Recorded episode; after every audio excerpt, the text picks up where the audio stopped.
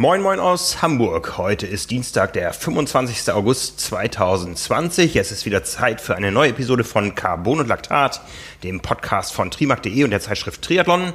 Und etwas anders als angekündigt, letzte Woche sitzen wir hier in Stammbesetzung. Ich bin der Frank Wechsel und mir gegenüber sitzt äh, Simon Müller. Hallo Simon. Hallo Frank. Ja, äh, eigentlich hätte ich heute frei gehabt, aber ähm, es gibt ein paar Themen, äh, über die ich doch gerne mit dir und euch da draußen sprechen äh, würde. Äh, ihr habt es alle mitbekommen, Nina Kraft ist gestorben letzte Woche oder schon vor ja, jetzt äh, neun Tagen. Ein Thema, was uns sicher beschäftigen wird in diesem Podcast, wo wir, ein, wo wir drüber reden müssen. Aber wir sind vorab verabredet, äh, kommen also auf das aktuelle Triathlon-Geschehen zurück. Ähm, es hat jetzt keine Priorisierung, ist einfach ein, ein zeitlicher Ablauf und wir schneiden das nachher nicht andersrum. Äh, von daher sprechen wir gleich äh, mit Justus Nieschlag. Der hat nämlich am Wochenende Triathlon gemacht und wird es auch nächste Woche wieder tun. Und so viel sei schon mal vorweggenommen. Es geht in dieser Episode auch ganz viel um aktiven Triathlon. Ich war am Wochenende im Einsatz, im Arbeitseinsatz bei einem Wettkampf. Am nächsten Wochenende steht das nächste große Ding an was deutlich größer ist als das, wo ich war. und äh, ja. Ja, wir haben viel, viele Themen heute und äh, dafür nimmst du dir extra Zeit an deinem Geburtstag. Das ist Einsatz. ja. Nee, aber äh, ja, viel, viel passiert. Ähm, auch in den nächsten Wochen oder am nächsten Wochenende hast du gerade schon gesagt, äh, übernächstes Wochenende äh, sprechen wir alles, äh, alles durch. Da kommt tatsächlich ein bisschen noch mehr Bewegung rein. Und äh, ja, am vergangenen Wochenende war eben auch schon viel los. Einmal in, äh, in Frankreich mit der Kurzdistanz, wir kommen danach dazu und dann eben in der Super League bei einem nicht gewohnten Format bei den Arena Games in Rotterdam. Und da gab es einen, ja, ich äh, würde es mal ankündigen, ähm, als doch schon auf jeden Fall Überraschungssieger, nämlich Justus Nieschlag und den versuchen wir mal zu erreichen. Ja, mit dem sprechen wir gleich. Vorher haben wir noch den Präsenter dieser Episode. Dieser Podcast wird euch wieder präsentiert von Hannes Hawaii Tours. Seit über 30 Jahren ist Hannes mit seiner Truppe euer Experte für Triathlon-Reisen aller Art. Von November bis Mai werden Trainingslager für jedes Leistungslevel auf Mallorca und Fuerteventura angeboten. Auch in diesen besonderen Zeiten ist das Team aus Experten und Guides für euch da. Mit neuem Hygienekonzept starten schon bald die Schwimmcamps im Playitas Resort auf Fuerteventura. Da wünschen wir allen, äh, die sich dafür angemeldet haben und den Veranstaltern und auch dem Ressort viel Glück, viel Erfolg äh, auf das die Flüge gehen und so weiter. Es sieht momentan ja auf den Kanaren noch ganz gut aus. Andere Gebiete in Spanien sind ein bisschen schwieriger. Aber die Situation ist natürlich auch bei Hannes im Team bekannt. Darum gibt es jetzt neu im Programm auch Skitouren und Langlaufcamps im Winter. Wir sind auch im Gespräch über einige Dinge und weiß nicht, machst du Langlauf? Hast du es mal? Ich habe es mal gemacht, aber ist schon ewig her, genauso wie äh, Abfahrtski. Würde ich gern mal wieder machen, aber ist, äh, ist ganz viele Jahre her. Kann ich noch. Ich glaube, die letzten drei Male, äh, als ich es gemacht habe, war hier in der Skihalle, äh, gar nicht so weit weg. In, in Bisping ist ja eine. Ähm, ja, hat natürlich mit normalem Skifahren nicht so viel zu tun, aber ja, irgendwie war dann nie, nie die Zeit wieder dafür da, mal einen richtigen Skiurlaub zu machen. Ja, also wie gesagt, Hannes macht's möglich. Alle Infos dazu unter hannes-hawaii-tours.de. Wir stellen den Link auch in die Show Notes und äh, ja, lasst euch überraschen, was da an neuem und anderen Programm kommt. Ähm, die Truppe um Hannes und auch Christa Fürliger, den zweiten Geschäftsführer, ist da sehr rührig und ja, wir sind sehr gespannt. Ja, wenn, wenn ich mir meine Zeiten gerade im Wasser angucke, soll ich mich vielleicht noch kurzfristig für Schwimmcamp anmelden. Nicht für Skifahren, aber gut, so geht's vielleicht auch noch dem einen oder anderen gerade. Ja, ganz bestimmt. Ja, du hast es erwähnt. Justus Nieschlag ist unser Gesprächspartner in dieser Episode und den rufen wir jetzt einmal an.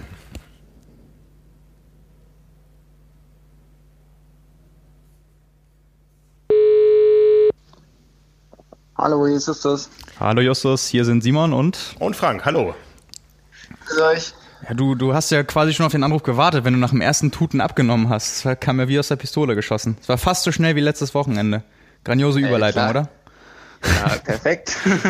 Erstmal herzlichen Glückwunsch. Das äh, ist, glaube ich, äh, wenn man so das de deine Gesichtsausdrücke nach dem nach dem Rennen gesehen hat und auch dein dein Post und so, äh, auch sicherlich etwas, womit du nicht unbedingt gerechnet hättest. Wie wie geht's dir jetzt ein paar Tage später, nachdem du, ich glaube, über ein Jahr Rennpause auch mal wieder überhaupt Wettkampferfahrung gesammelt hast? Ja, äh, in der Tat muss ich gestehen, hatte ich mich da äh, nicht so auf der Liste für die Siegesanwärter. Und ähm, ja, soweit geht's mir eigentlich erstaunlich gut. Es ist ja häufig so, wenn wenn es ganz erfolgreich gelaufen ist, dass dann äh, die Nachwehwehchen sozusagen äh, nicht ganz so stark ausfallen. Ähm, aber war auf jeden Fall ein cooles Erlebnis und äh, war natürlich umso schöner, nach über einem Jahr äh, so wieder ja, quasi in die Saison oder ins Wettkampfgeschehen einzusteigen. Ja, wir reden über die Arena Games der äh, Super League Triathlon in Rotterdam. Ja, die Super League, wie alle anderen großen Veranstalter, hat natürlich auch Probleme, die Events umzusetzen in diesem Jahr und die haben sich ein besonderes Format einfallen lassen. Wie lange im Vorfahrt, Vorfeld habt ihr davon erfahren, was da genau ablaufen soll?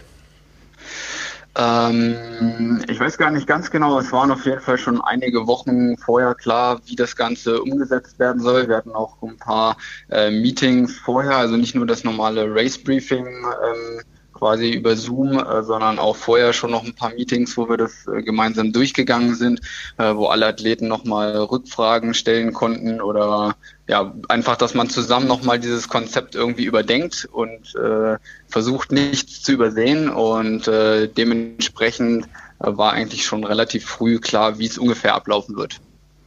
Ähm, was, was mich jetzt interessieren würde bei der spezifischen Vorbereitung, hatte das irgendwelche Auswirkungen darauf, äh, wie du dich nicht nur auf die Intensitäten und die Wettkampfbelastung vorbereitet hast, sondern auch eben auf die Tatsache, dass es ein Rennen war, bei dem ihr letztendlich alle zusammen wart, aber irgendwie ja doch getrennt, weil äh, geschwommen wurde zwar im Pool nebeneinander, aber dann gefahren auf äh, stationären Rollentrainern und gelaufen äh, auf einem Curved-Laufband, äh, also diese ja kurvigen Laufbänder, die viele vielleicht kennen und wo auch einige wissen, dass es äh, vielleicht noch ein Ticken schwieriger äh, zu laufen als auf normalen Laufbändern, sag ich mal. Hatte das irgendwie in der Vorbereitung dann noch, noch Auswirkungen oder hast du einfach gesagt, äh, du stellst dich auf die Intensität als solche ein und äh, blendest das andere erstmal aus? Ja, im Prinzip äh, habe ich äh, mich da jetzt nicht ganz fokussiert und speziell darauf vorbereitet. Ähm, klar, wir haben halt die Intensität irgendwie versucht ins Training äh, reinzubringen. Ähm, das war gerade im Lauf nicht so ganz einfach, weil ich ja äh, schon lange jetzt äh, mit so Verletzungen noch im Laufen zu kämpfen habe.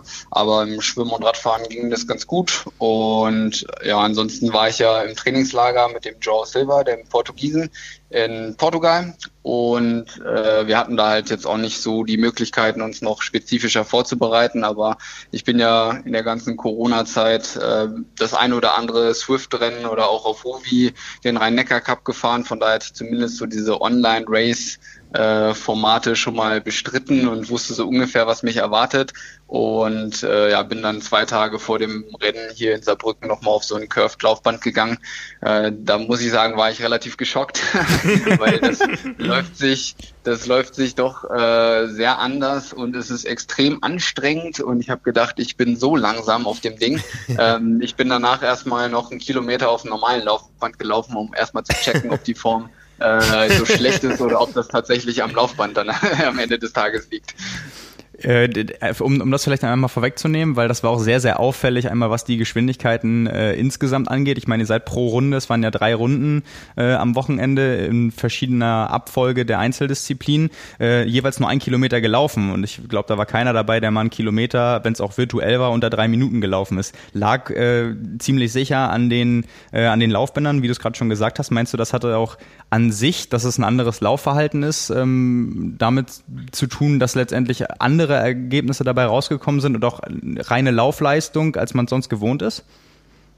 Ja, ich denke schon. Also ähm, man muss ja sagen, also die haben, die haben externe Sensoren angebracht, auch noch an die Laufbänder, weil äh, der Speed-Sensor von den Laufbändern selber ist scheinbar auch sehr ungenau mhm. ähm, und von Laufband zu Laufband unterschiedlich. Deswegen haben sie da auf eine externe Lösung ähm, ja, sich vorbereitet und das hat soweit auch ganz gut funktioniert, aber man muss halt sagen, ähm, auf diesen Laufbändern, da, also da darf man sich jetzt nicht schocken lassen, wenn man da das erstmal drauf geht. Man ist halt extrem, also die Anzeige sagt, man ist extrem langsam und ähm, das geht aber allen so am Ende des Tages. Es ist auch sehr anstrengend. Das ist jetzt dann nicht so, dass der Puls äh, auch entsprechend tief ist, sondern mhm. der ist eigentlich so hoch, wie wenn man sonst schnell laufen würde. Ähm, aber ich glaube, das kam mir auch so ein bisschen entgegen, weil ich halt in diesen ganz hohen äh, Bereichen jetzt noch gar nicht so äh, laufen konnte. Und äh, ja, das war dann halt so eine Pace, die wir da gelaufen sind. Das äh, war eigentlich so für mich noch ganz gut handelbar.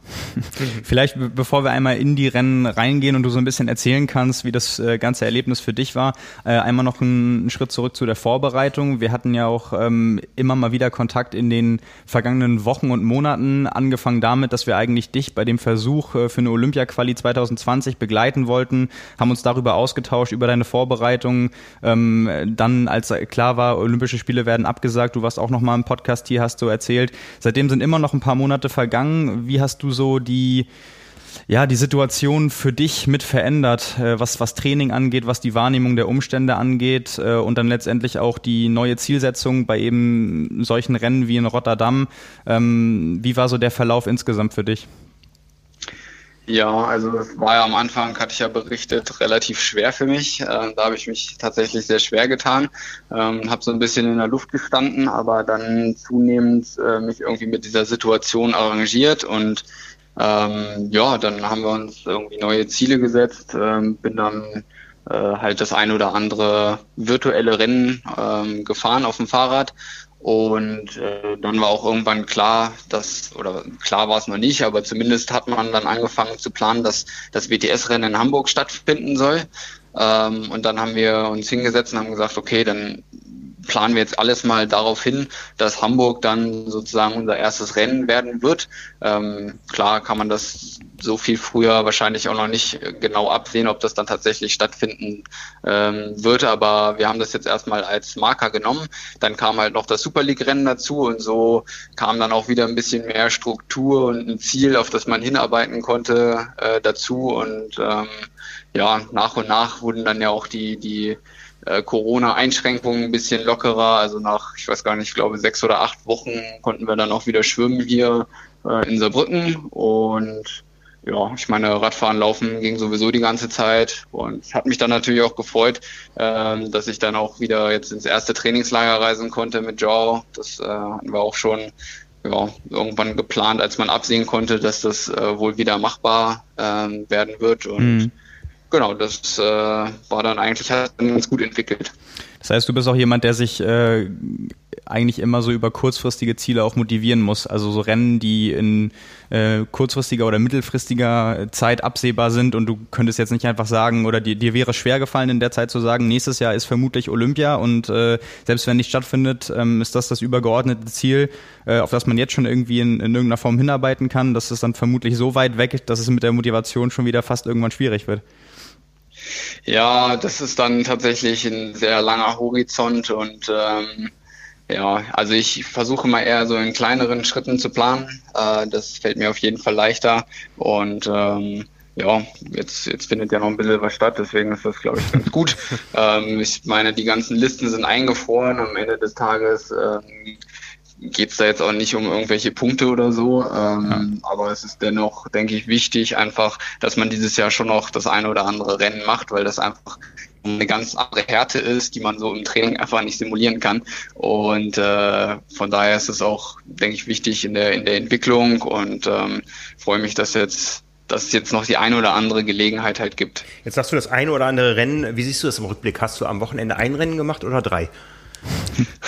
Gute Frage. Also äh, ich, ich würde es mal als ein Rennen bezeichnen, weil äh, wir hatten ja immer so zwei Minuten 50 oder vielleicht so um die drei Minuten Pause, glaube ich. So ganz genau habe ich es immer nicht mitbekommen. Aber die gehen halt extrem schnell rum. Man ist damit beschäftigt, okay, ähm, welche Station muss ich jetzt wieder vorbereiten, die Wechselzone und äh, begibt sich dann quasi wieder zu dem Start äh, ja, mit der Disziplin, wo man dann anfängt, bereitet alles vor und dann guckt man und dann sind es auch nur noch 30 Sekunden. Dann fängt man schon wieder an zu beschleunigen und dann geht es eigentlich weiter. Also äh, so viel so viel Zeit war da dann doch nicht nicht. Äh, von daher äh, hat sich das schon angefühlt wie ein, ein Rennen am Stück. Um es noch einmal einzuordnen, ihr seid, äh, ihr habt drei Durchgänge gemacht, seid jeweils 200 Meter geschwommen, vier Kilometer virtuell Rad gefahren, ein Kilometer gelaufen in wechselnder Reihenfolge. Äh, erster Durchgang normale Triathlon-Reihenfolge. Ich glaube, im zweiten Durchgang wurde mit dem Radfahren gestartet. Äh, genau. Dann, dann Schwimmen, dann Laufen und im dritten Durchgang mit Laufen gestartet und mit Radfahren aufgehört auf jeden Fall. Genau. Wie für, für dich war es ja auch letztendlich, es war mal anders geplant, äh, aber auch das erste Super League-Rennen unter nochmal jetzt anderen und ungewöhnlichen Umständen. Ähm, hat das äh, irgendeine Rolle gespielt, jetzt nicht nur was die Bedingungen angeht mit, mit äh, Rolle und Laufbahn, sondern einfach diesen, dieses Durchwechseln der verschiedenen äh, Disziplinen bei hoher Intensität? Ja, also hatte ich so auch noch nie gemacht. Ähm, ähm, war, war mal was Neues auf jeden Fall, war, war spannend. Und äh, ich muss sagen, ich hatte vor der letzten Stage äh, am meisten Sorge, wo es mit dem Laufen losging, ähm, weil es ja auch so getaktet war oder so getimt war, dass wir beim Radfahren, also beim virtuellen Radfahren auch Windschatten hatten. Also auf Swift hat man ja auch mhm. normal Windschatten, gibt ja auch andere Plattformen, wo das nicht der Fall ist. Ähm, aber man hat für dieses Event, glaube ich, den Windschattenfaktor auf Swift nochmal erhöht, äh, sodass das, oder man hat versucht, es darüber sozusagen noch realistischer zu machen, wie als wenn man es draußen machen würde. Und, oder vielleicht auch taktischer und spannender. Und äh, dementsprechend muss man dann halt schon irgendwie zusehen, dass man beim Radfahren irgendwie eine Gruppe hat, weil wenn man da alleine äh, hinterher gefahren wäre, wäre es wahrscheinlich äh, schwierig geworden. Und ähm, ja, ansonsten von diesen wechselnden Disziplinen oder, oder die wechselnde Reihenfolge war mir auch durch andere Wettkämpfe schon bewusst, dass es immer extrem hart ist zu schwimmen, nachdem man schon sich im Laufen oder Radfahren schön vorbelastet hat. Ähm, kennt man vielleicht von der olympischen Distanz, wenn man zwei Runden schwimmen muss und immer kurz über irgendeinen so kleinen Sandabschnitt oder irgendwo einmal rausläuft um irgendeinen Baum rum und wieder rein.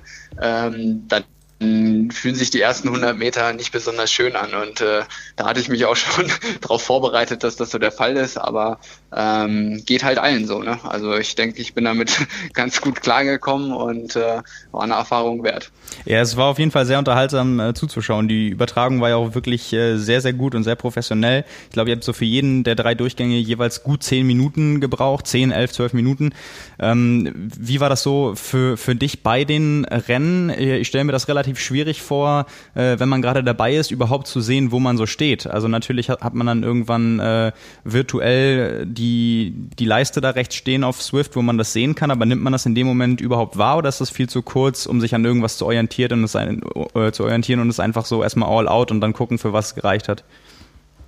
Nee, also man konnte sich schon ziemlich gut orientieren, fand ich. Also man hatte halt beim Radfahren und beim Laufen jeweils so ein Tablet äh, mit dem normalen Swift-Display äh, quasi vor sich und äh, entsprechend konnte man da so an der Seite sehen, wie viel Vorsprung, Rückstand, wie auch immer man äh, so hat.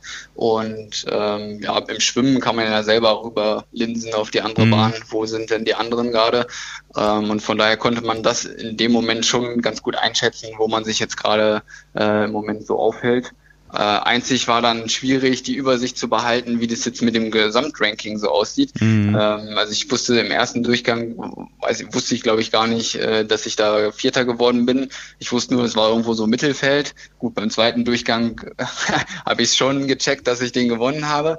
Und äh, nach dem dritten Durchgang, das war ja auch mit dem Fahrradsprint, ähm, das hat ja auch ein bisschen gedauert. Ich, also ich habe äh, später viel gehört, dass es quasi im Livestream relativ schnell klar war, äh, wie das das Rennen dann am Ende ausgegangen ist, aber äh, vor Ort war das halt nicht klar. Also klar, das, das hat man dir und euch auch angesehen. ja. Also die, die Gesichter dafür, dass wir schon alle als Zuschauer wussten, wer gewonnen hat, waren da sehr, sehr ratlos. Ja, das war in der Tat so. Also die standen zwar, das Kamerateam stand zwar bei mir und äh, sie ähm, hatte auf dem Ohr dann irgendwie so einen Knopf und sagte dann so, ja doch, ich glaube, du hast gewonnen, aber irgendwie ist noch nicht bestätigt. Und dann haben sie nochmal hin und her gefunkt, so, wie sieht's denn jetzt aus? Und äh, das hat dann schon eine ganze Weile gedauert, äh, bis sie dann tatsächlich das offizielle Ergebnis eingespielt haben und äh, man dann wusste, wie es äh, ausgegangen ist. Und ja, ich konnte es eigentlich nicht glauben in dem Moment. also äh, für, für jeden der Starter gab es quasi eine Punktzahl zugeordnet. Der Sieger hat immer zehn bekommen, der, der zweite neun und so weiter immer runter für jeden der drei Durchgänge. Ähm, du hast letztendlich mit 24 Punkten gewonnen. War das dann auch nach dem zweiten Rennen, nachdem du, du hast den zweiten Durchgang Durchgang für dich entschieden. War dir dann auch erst klar, dass es eigentlich so für die Gesamtwertung, äh, sei es Podium oder Sieg, ähm, eine realistische Chance gibt? Äh, wenn du sagst, äh, das ist dir jetzt auch zwischendurch relativ schwer gefallen, da den Überblick zu behalten? Äh, muss ich sagen, hatte ich auch da nicht so richtig auf dem Schirm nach dem zweiten Durchgang. Es war eher so, äh, ich habe mir dann gesagt, okay, wenn du jetzt im dritten Durchgang nicht komplett explodierst, äh, den musst du noch einigermaßen durchkriegen, dann äh, wird das ein solides äh, Ergebnis, mit dem du zufrieden sein kannst. Ähm, aber ich hatte da überhaupt nicht Richtung Podium spekuliert irgendwie und äh, dementsprechend war es halt dann auch äh, einfach sehr überraschend, äh, dass es dann gereicht hat, ja. Ja, so quasi ein doppelter Überraschungssieg. Ja. Ähm, zwei Sachen, die ich mir noch äh, von der Übertragung, die ich, die ich dann gesehen habe, vorgemerkt habe, jetzt um, um dich äh, selbst äh, konkret mal fragen zu können, ist, ich weiß nicht, ob ich das richtig gesehen habe. Ähm, von der Kameraperspektive kann man ja nicht alles gleichzeitig äh, im Überblick behalten, aber war es tatsächlich so, dass ihr im ersten Durchgang ähm, beim Laufen alle gewechselt habt in die Laufschuhe, außer Jonas Schomburg? Der dann barfuß gelaufen ist, den Durchgang auch gewonnen hat, weil er eben auch beim Wechsel ein paar wertvolle Sekunden äh, gespart hat und dann im zweiten Durchgang äh, auch dazu gewechselt seid. Also ich habe gesehen, du bist dann auch barfuß gelaufen. Äh, ich weiß aber nicht, in wie vielen Durchgängen und in welchem und ob das eine Reaktion von dir war äh, oder ob du das vorher so geplant hattest. Das war auf jeden Fall ähm, ein, ein richtig äh, überraschender Move und äh, ja, war da noch irgendwie sehr witzig zu sehen, dass auf einmal äh, später da mehrere Leute sich dazu entschieden haben, die Schuhe einfach stehen zu lassen. Ja, ähm, also es war so, dass Jonas tatsächlich, äh, glaube ich, in allen Durchgängen keine Laufschuhe angezogen hat. Also der ist immer barfuß gelaufen. Ja. Ähm, hat, hatten wir vorher auch äh, gefragt, ob das möglich ist und auf dem Laufband getestet. Und ähm, ja, ich hatte mir Vielleicht hätte man im ersten tatsächlich auch ohne Schuhe laufen können. Ähm, ich hatte mir das aber schon für den zweiten Durchgang überlegt, weil der zweite Durchgang ist ja mit dem Radfahren gestartet und da war, da konnte man davon ausgehen, dass die Gruppe einfach zusammenbleibt, dass das so ein bisschen taktischer auf dem Fahrrad wird und entsprechend alle gleichzeitig zum Laufen gehen. Und dann wusste ich, du musst auf jeden Fall extrem schnell wechseln, dass du vielleicht ein bisschen vor den anderen losläufst, so einen kleinen Puffer hast, äh, bis die das dann zugelaufen haben. Dann laufen die vielleicht noch so ein paar Sekündchen weg, aber dann kannst du hinten mit einem guten Schwimmen äh, dich ziemlich gut platzieren. Und äh, deswegen hatte ich mich dann schon vorher dazu entschieden, eigentlich im zweiten Durchgang die Schuhe wegzulassen. Und im letzten Durchgang bin ich dann wieder mit Schuhen gelaufen, einfach weil äh, da ging es ja mit dem Laufen los. Mhm. Äh, sprich, man hatte die Schuhe schon an und musste sie nachher nur noch ausziehen. Und äh, ja, das ist Schuhe ausziehen, das kostet eine Sekunde. Ähm, da habe ich mir gedacht, das, das gönnst du dir. Hat ja am Ende gereicht. Aber hast du, äh, hast du dir dich im Rennen vielleicht sogar so ein bisschen geärgert, als du gesehen hast, dass äh, Jonas wahrscheinlich unter anderem äh, durch die Entscheidung im ersten Durchgang den, den gewonnen hat? Dass du es nicht gemacht ähm, hast dann? Ähm, ja, in dem Moment habe ich es nicht so wahrgenommen. Also ich habe es äh, über die Moderation in der Halle ähm, habe ich gehört, dass äh, Jonas äh, ohne Schuhe gelaufen ist. Ähm, ich müsste mir jetzt äh, vielleicht nochmal im Nachhinein alles genau angucken, aber es war sicher mit Sicherheit äh, taktisch äh, clever, da äh, auch ohne Schuhe zu laufen. Also ähm, die Wechsel sind halt schon auch entscheidend. Und ähm, ja, wenn man halt Schuhe anzieht und nachher Schuhe wieder ausziehen muss, das sind halt schon ein paar Sekunden, ja, die man quasi äh, sich sparen kann. Ne? Du hast erwähnt, hinterher anschauen. Äh, 41.000 Leute haben den Stream auf YouTube gesehen inzwischen. Wir stellen ihn natürlich auch in die Show Notes, dass alle, die das nochmal miterleben wollen, das auch äh, äh, auf YouTube können. Ja, ähm, die, die zweite Sache, die mir noch aufgefallen ist, beziehungsweise wo mich echt mal interessieren würde, wie das vor Ort im Rennen sich für dich angefühlt hat und, und die, die Wahrnehmung bei dir war, ist, ähm, wir als Zuschauer haben natürlich gesehen, äh, auch neben dem Swift, äh, Stream eure beiden Gesichter schmerzverzerrt von Jonas und von dir, weil es am Ende in der dritten Runde klar war, ähm, dass der, der Zweikampf, den ihr hattet, äh, um Platz drei im letzten Durchgang, ähm, vorneweg war klar, da kommt ihr nicht mehr ran. Nach hinten war eigentlich eine Gruppe und es war, war mehr oder weniger klar, wer, wer von euch jetzt diesen Endsprint äh, virtuell auf Swift um Platz drei gewinnt, äh, der gewinnt die Gesamtwertung. Ähm, jetzt frage ich mich einmal, äh, war dir das in dem Moment wahrscheinlich gar nicht so bewusst, wenn du gerade eben gesagt hast, ähm, es war schwer für dich, den Überblick zu behalten.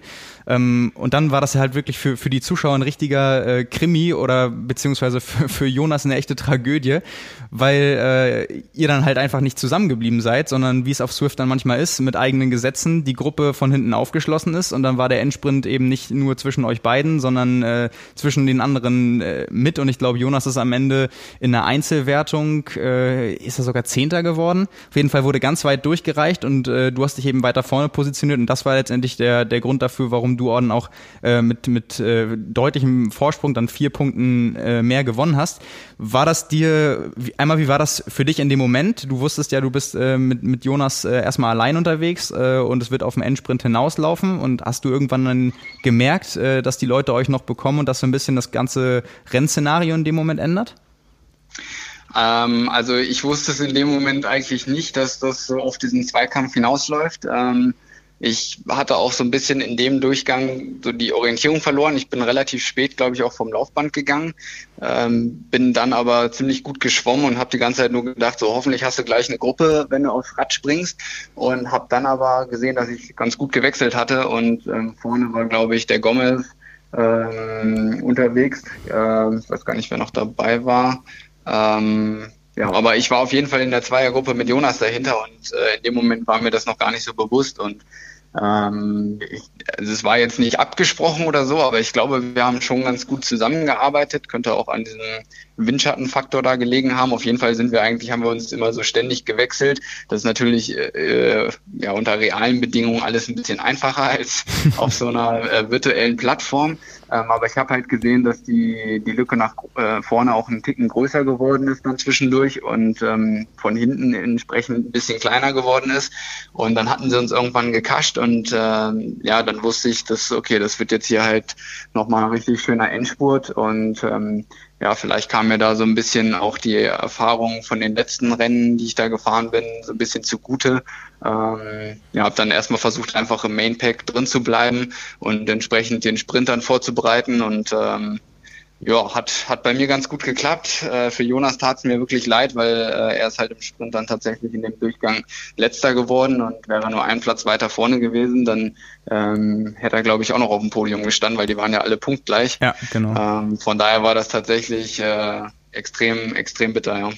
Ja, punktgleich mit äh, Jonathan Brownie, der Vierter geworden ist, und Javier Gomez, der Dritter geworden ist, alle mit 20 Punkten. Ich glaube, entschieden wurde dann am Ende nach der Gesamtzeit äh, und Addition der drei Durchgänge.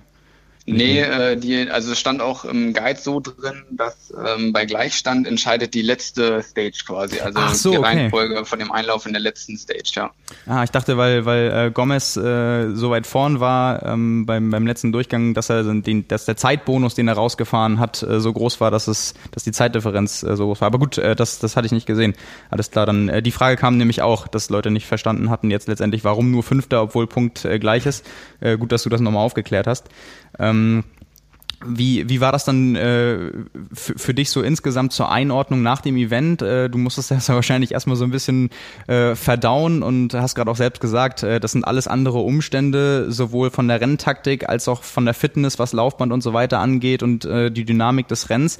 Äh, was kannst du für deine eigene Form und für den Vergleich zur Konkurrenz jetzt letztendlich daraus mitnehmen? Ähm, ja, also ich muss sagen, es war erstaunlich positiv jetzt erstmal so für mich, ähm, weil ich, wie gesagt, jetzt das nicht so meine Fitness vielleicht nicht so eingeschätzt hätte, ähm, beziehungsweise so im Schwimmen und Radfahren wusste ich, dass, dass die Form ganz gut ist, weil ich da auch gut und normal trainieren konnte. Und im Laufen, ähm, da hatte ich halt vorne, äh, vorweg halt schon ein bisschen Sorge vor, ähm, wie ich das wohl so überleben werde. Und ähm, gerade nachdem ich dann auch das Laufband selber nochmal getestet hatte, habe ich gedacht, so uiuiui, das wird eine richtig harte Nuss.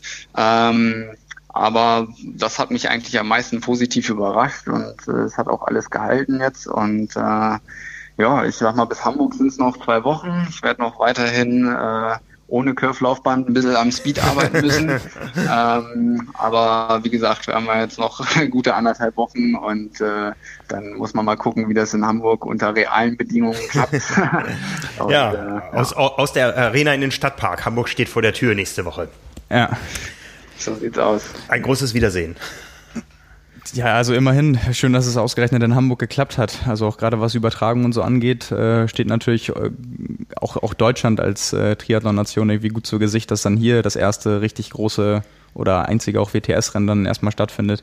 Äh, Justus, wie ist äh, für dich die, die Einschätzung, was äh, dann der Transfer zu den realen äh, Leistungen angeht, was du dir vornimmst für, für Hamburg? Ähm, irgendwelche konkreten Sachen oder ähm, versuchst du einfach erstmal da mitzu, mitzuschwimmen und zu gucken, äh, wie es dann wieder ist, nach so langer Zeit auch ein reales Rennen überhaupt mal wieder zu machen? Weil bevor die Saison losgegangen ist, warst du ja auch noch äh, mit Verletzungssorgen geplagt und bei dir ist es ja noch ein Ticken länger her als bei allen anderen sowieso schon in dieser Zeit.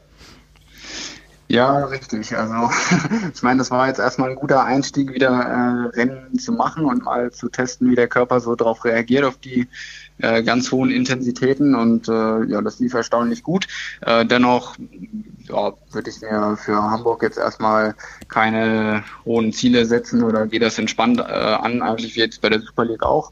Ähm, ich bin mir meiner Stärke so im Schwimmen und Radfahren bewusst und ähm, ja, versuche da einfach gut zu performen und dann wird es ähnlich werden, wie es jetzt äh, in Rotterdam war, dass ich gespannt bin, wie jetzt das Laufen dann tatsächlich unter realen Bedingungen funktioniert. Ähm, ja, auf dem Laufband durfte ich es jetzt ja schon mal testen und äh, ich denke, da wird aber noch ein Unterschied sein, halt einfach zum realen Laufen und ja, das kann ich bisher noch nicht einschätzen. Ähm, ich denke, nach Hamburg werden wir es wissen.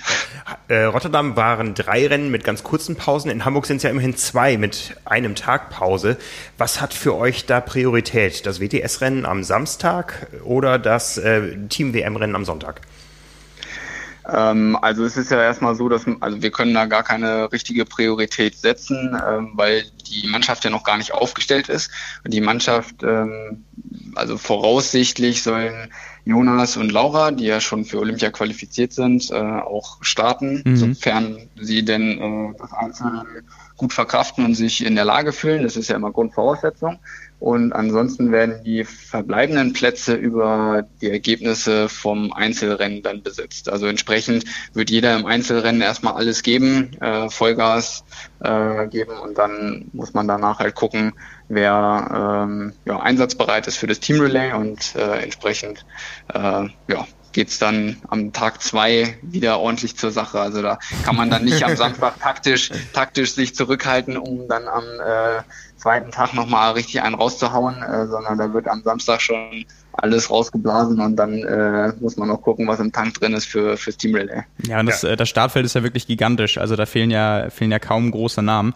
Äh, da sind ja eigentlich alle da. Also vermutlich wird sich da auch keiner irgendwie zurückhalten, weil äh, wenn es im Zweifelsfall die letzte Chance erstmal für diese Saison ist, äh, ein Rennen mit derartiger Besetzung zu machen, ähm, dann macht es auch keinen Sinn, sich in irgendeiner Form zu schonen. Genau, ja.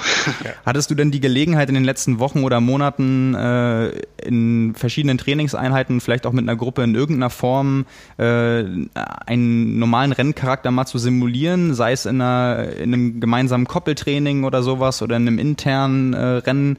Äh, Gab es da irgendwas, was vielleicht so ein bisschen Wettkampfcharakter äh, hat aufleben lassen? Ja, also ich ähm, war ja, bevor ich in Portugal im Trainingslager war, war ich ja noch in Chiembaum und habe mir da die Olympiastrecke schon mal für nächstes Jahr angeguckt, also für das Quali-Event mhm. und äh, war da mit dem Nachwuchskader der DTU unterwegs und äh, da haben wir so eine Form von Wettkampf gemacht äh, mit dem Einzelzeitfahren und am Nachmittag quasi dann Jagdstart, äh, Swim and Run sozusagen und ähm, das war eigentlich so die erste bisschen wettkampfspezifische Einheit, die ich so absolviert habe. Ähm, da ging es aber im Laufen noch nicht gut. Das waren gerade so die, die ersten, ersten Laufeinheiten, wo ich mal wieder schnell laufen konnte. Ähm, genau, und ansonsten in Portugal habe ich mit dem Joe äh, das eine oder andere Koppeltraining gemacht ähm, und in Vorbereitung auf äh, Rotterdam jetzt auch ähm, quasi eine Schwimm-Rad-Koppeleinheit und ähm, ja, da ist halt zu zweit ist jetzt nicht so die Riesengruppe, aber so ein bisschen äh, Wettkampffeeling kommt dann ja trotzdem auf. Ihr wart ja nicht die Einzigen, die jetzt schon äh, Wettkampffeeling ähm, auch, auch unter Rennbedingungen, äh, wenn auch halb virtuell getestet haben. Es gab ja auch einen Grand Prix in Frankreich. Wie weit hast du da die Ergebnisse schon durchanalysiert? Simon hat es getan. Ja, also das, äh, es waren ja sogar einige da, die äh, erst in Frankreich gestartet sind und dann in Rotterdam waren. Ähm, und nach daher, Hamburg kommen und nach Hamburg kommen anschließend. Ja, ja äh, konnte man da schon mal so ein bisschen äh, gucken, was was da so abging.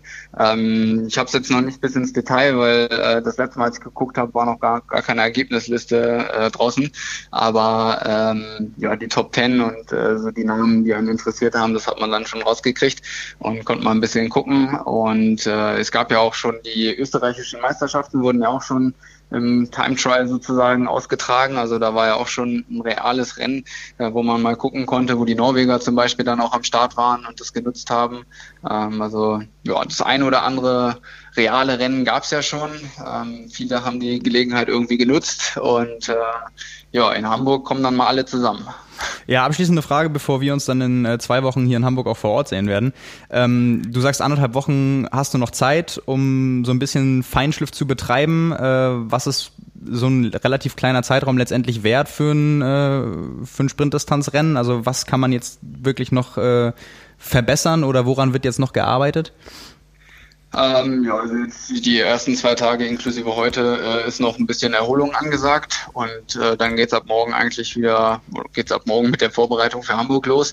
Ähm, wir haben jetzt so ein bisschen im Radfahren reduziert, um einfach die Qualität im Laufen nochmal ähm, ja, hochzuschieben, dass ich das auf jeden Fall gut absolvieren kann und da nochmal ein bisschen den Speed kriege. Und ich denke, da sind halt diese anderthalb Wochen äh, schon nochmal gut äh, genutzt und investiert. Und ähm, ja, da haben wir auf jeden Fall den Fokus äh, jetzt drauf gelegt.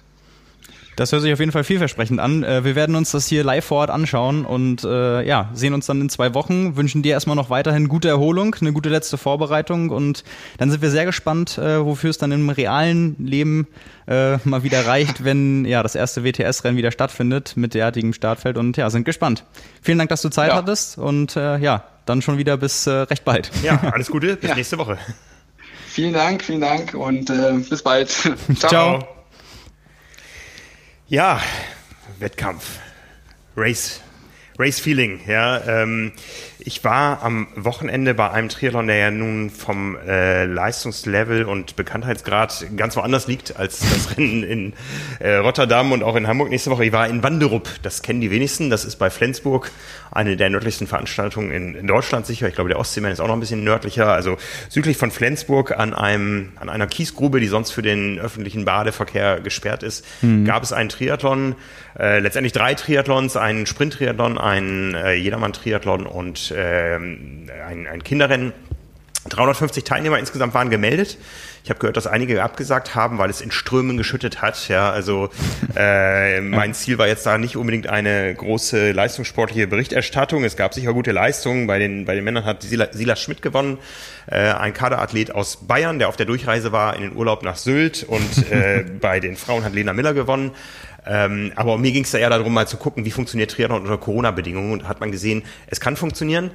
Ähm, es ist natürlich eine sehr kleine Veranstaltung, die auch nur begrenzt Zuschauer anzieht. Und ähm, was ich so gesehen habe, ist, dass tatsächlich die Zuschauer das A und O sind, äh, wie die sich verhalten, ob äh, so eine Veranstaltung unter Hygienebedingungen wirklich formal sauber ablaufen kann. Das war jetzt eine Veranstaltung, die war nicht groß von den Zuschauern. Ich habe aber gesehen, wenn das jetzt viel, viel mehr Zuschauer wären, wie es bei großen Ironman-Rennen zum Beispiel der Fall wäre, ähm, dann würde es sicher zu Problemen geben, äh, kommen. Und von daher halte ich das, was momentan abläuft, eigentlich für recht sinnvoll, kleine Veranstaltungen auch als Test für größere Dinge äh, durchzuführen und auszuprobieren. Und ähm, da kann man auch eher mal einhaken. Man wird keine großen Zuschauermassen in Hamburg bewegen können, aber bei so einem bei einer Kiesgruppe in, in Wanderup geht das. Ähm, das Ganze will ich, will ich auch nicht zu sehr vertiefen hier, denn es gibt dazu eine multimediale Berichterstattung, Triathlon unter Corona-Bedingungen, die wahrscheinlich an diesem Mittwoch online geht.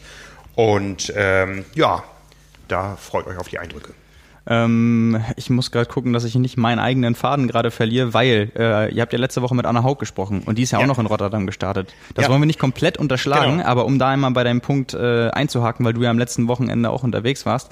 Ähm, ich bin sehr gespannt, wie das mit den ganzen Zuschauern ähm, auch abseits vom Triathlon bei Ausdauersport-Events äh, jetzt ab nächsten Samstag läuft, wenn die Tour losgeht. Mhm, weil mhm. ich denke mir halt, selbst wenn etwas in der Stadt ausgetragen wird, könnte man durch Zäune und ähm, Sicherheitspersonal und so weiter das noch irgendwie regulieren, dass es einfach großflächige äh, Räume gibt, die ähm, nicht zugänglich sind, äh, eben deshalb auch nicht direkt an der Strecke und ähm, deshalb Zuschauer da auch gar nicht hingehen, weil sie nicht nah dran sind, weil sie nicht so gut sehen und dann auch die Lust äh, da verlieren und, und auch gar nicht kommen. Äh, schwieriger stelle ich mir das vor, wenn das äh, hunderte und tausende Kilometer durch ein ganzes Land äh, und, und auch darüber hinaus äh, geht, wo Leute dann quasi nicht irgendwo hinfahren müssen, sondern ähm, ein Stück weit einfach nur vor die Haustür äh, gehen und dann äh, Seite an Seite an der Straße stehen, mal davon abgesehen, ähm, dass natürlich an den großen Anstiegen von der Tour dann teilweise bis zu einer Million Leute stehen. Das wird wahrscheinlich dann dieses Jahr nicht der Fall sein, aber ich frage mich einfach, ähm, weil das ist eben eine, eine ganz andere Liga und ja. das ist auch eine ganz andere Aufgabe für die Organisatoren, sich darüber jetzt Gedanken zu machen. Und äh, ich habe äh, mal geguckt, was für Infos es da mittlerweile zu gibt. Ähm, habe tatsächlich nicht so richtig viel gefunden, bin deshalb sehr gespannt, einfach wie das in der Praxis läuft und, äh, und letztendlich dann umgesetzt wird und, und was daraus wird.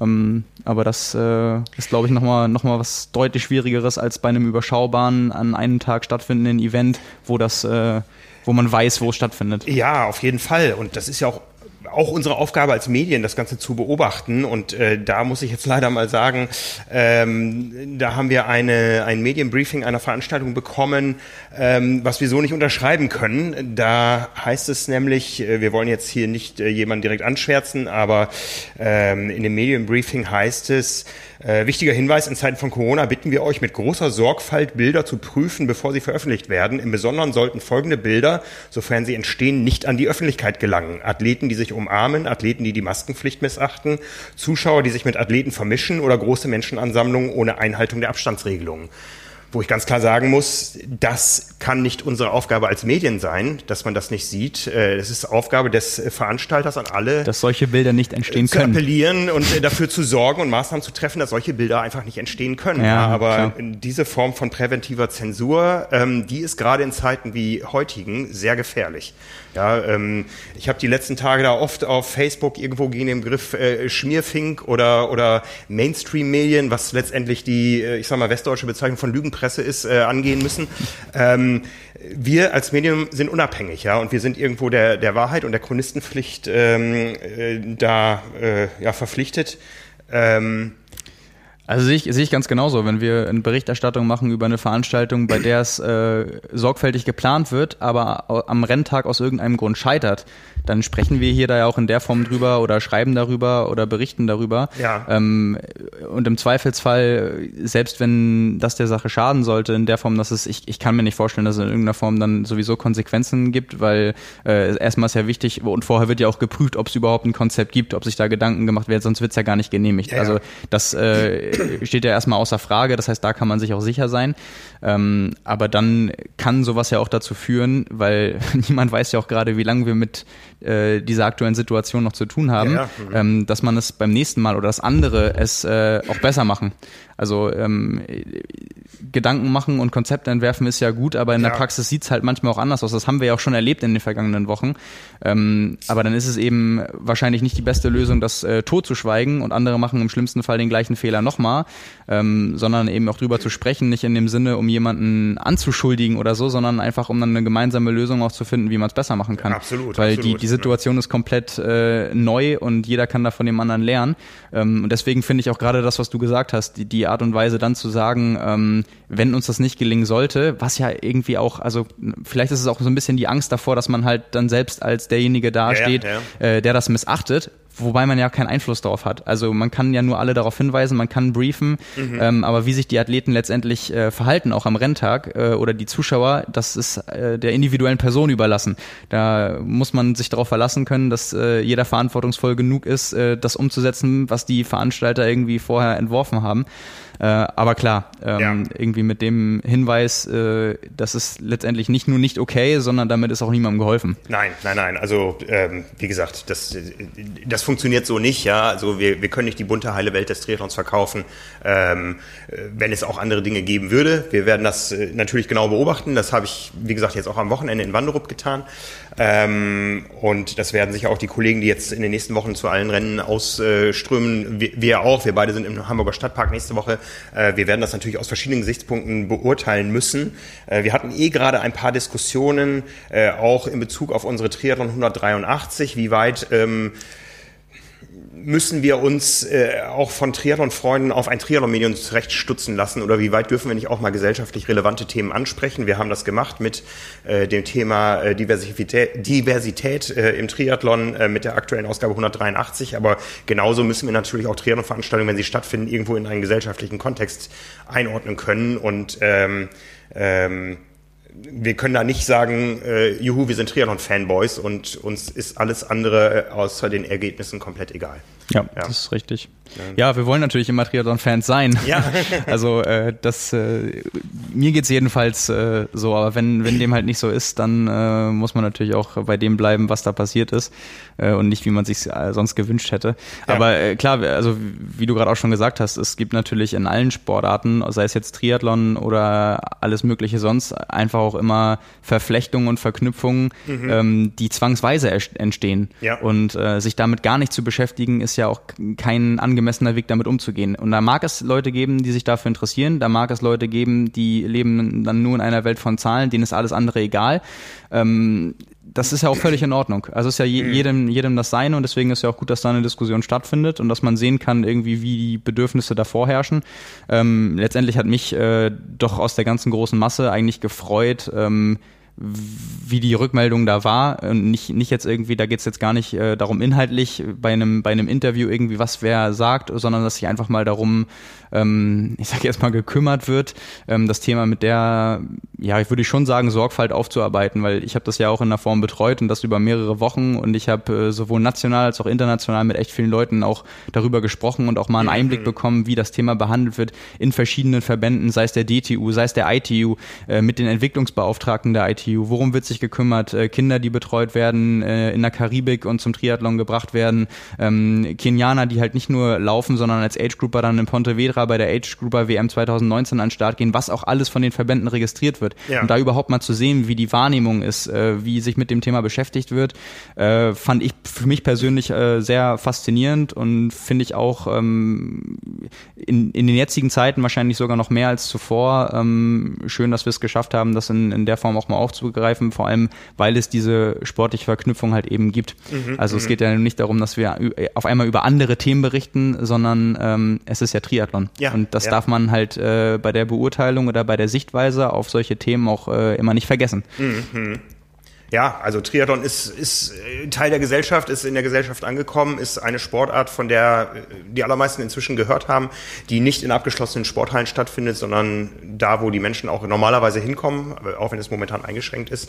Und äh, jeder Triathlet ist eben auch Mensch und hat ein Sozialleben, hat ein Familienleben und da gibt es durchaus Verknüpfungen und von daher ähm, ja, und hat eben auch eine Geschichte. Also ja. genau so wie man das jetzt hier in dem, ich meine, in der aktuellen Ausgabe ist es halt dann auch ein Stück weit die Geschichte von Maurice Ehen Lanvo, ähm, der da eben sagt, wie, wie er es persönlich in der Entwicklung und jetzt gerade ähm, mit allem wahrgenommen hat, äh, dass er eben dann in dem Fall der einzige dunkelhäutige Starter in der Triathlon-Bundesliga ist und wie es für ihn war, schon im Alter von vier oder fünf Jahren in einem Sport groß zu werden, wo man dann viel, viel später äh, erst merkt, okay, ähm, irgendwie allein von der, vom, vom Aus Aussehen her und in dem Fall dann eben von der Hautfarbe unterscheidet mich äh, einfach etwas von den anderen, worüber mhm. ich vier, fünf, sechs Jahre zuvor noch gar nicht drüber nachgedacht habe, weil es für einen selbst äh, erst ab einem gewissen Alter ein, ein Thema ist. Also ähm, da hat mir, mir persönlich das auch ähm, tatsächlich viel Spaß gemacht, mehrere Gespräche mit ihm darüber zu führen, weil ähm, das, das natürlich ein sehr ernstes Thema auch sein kann, äh, in einem anderen Bezug, halt dann vielleicht nicht in einem sportlichen Bezug, sondern so, wie wir ihn in den letzten Wochen und Monaten eben auch äh, kennenlernen mussten. Ähm, aber da dann mal zu erfahren, wie dann eben diese Sichtweise darauf wirklich ist, falls sie im Triathlon in Deutschland noch weniger als international halt eben äh, wenig, äh, selten bis gar nicht gibt. Ja. Ähm, und äh, ja, das Ganze ist auch eigentlich nur dadurch entstanden, dass äh, es mir so ging, wie ich gerade gesagt hatte. Ich habe irgendwann mal bei einem äh, Ligarennen zugeguckt.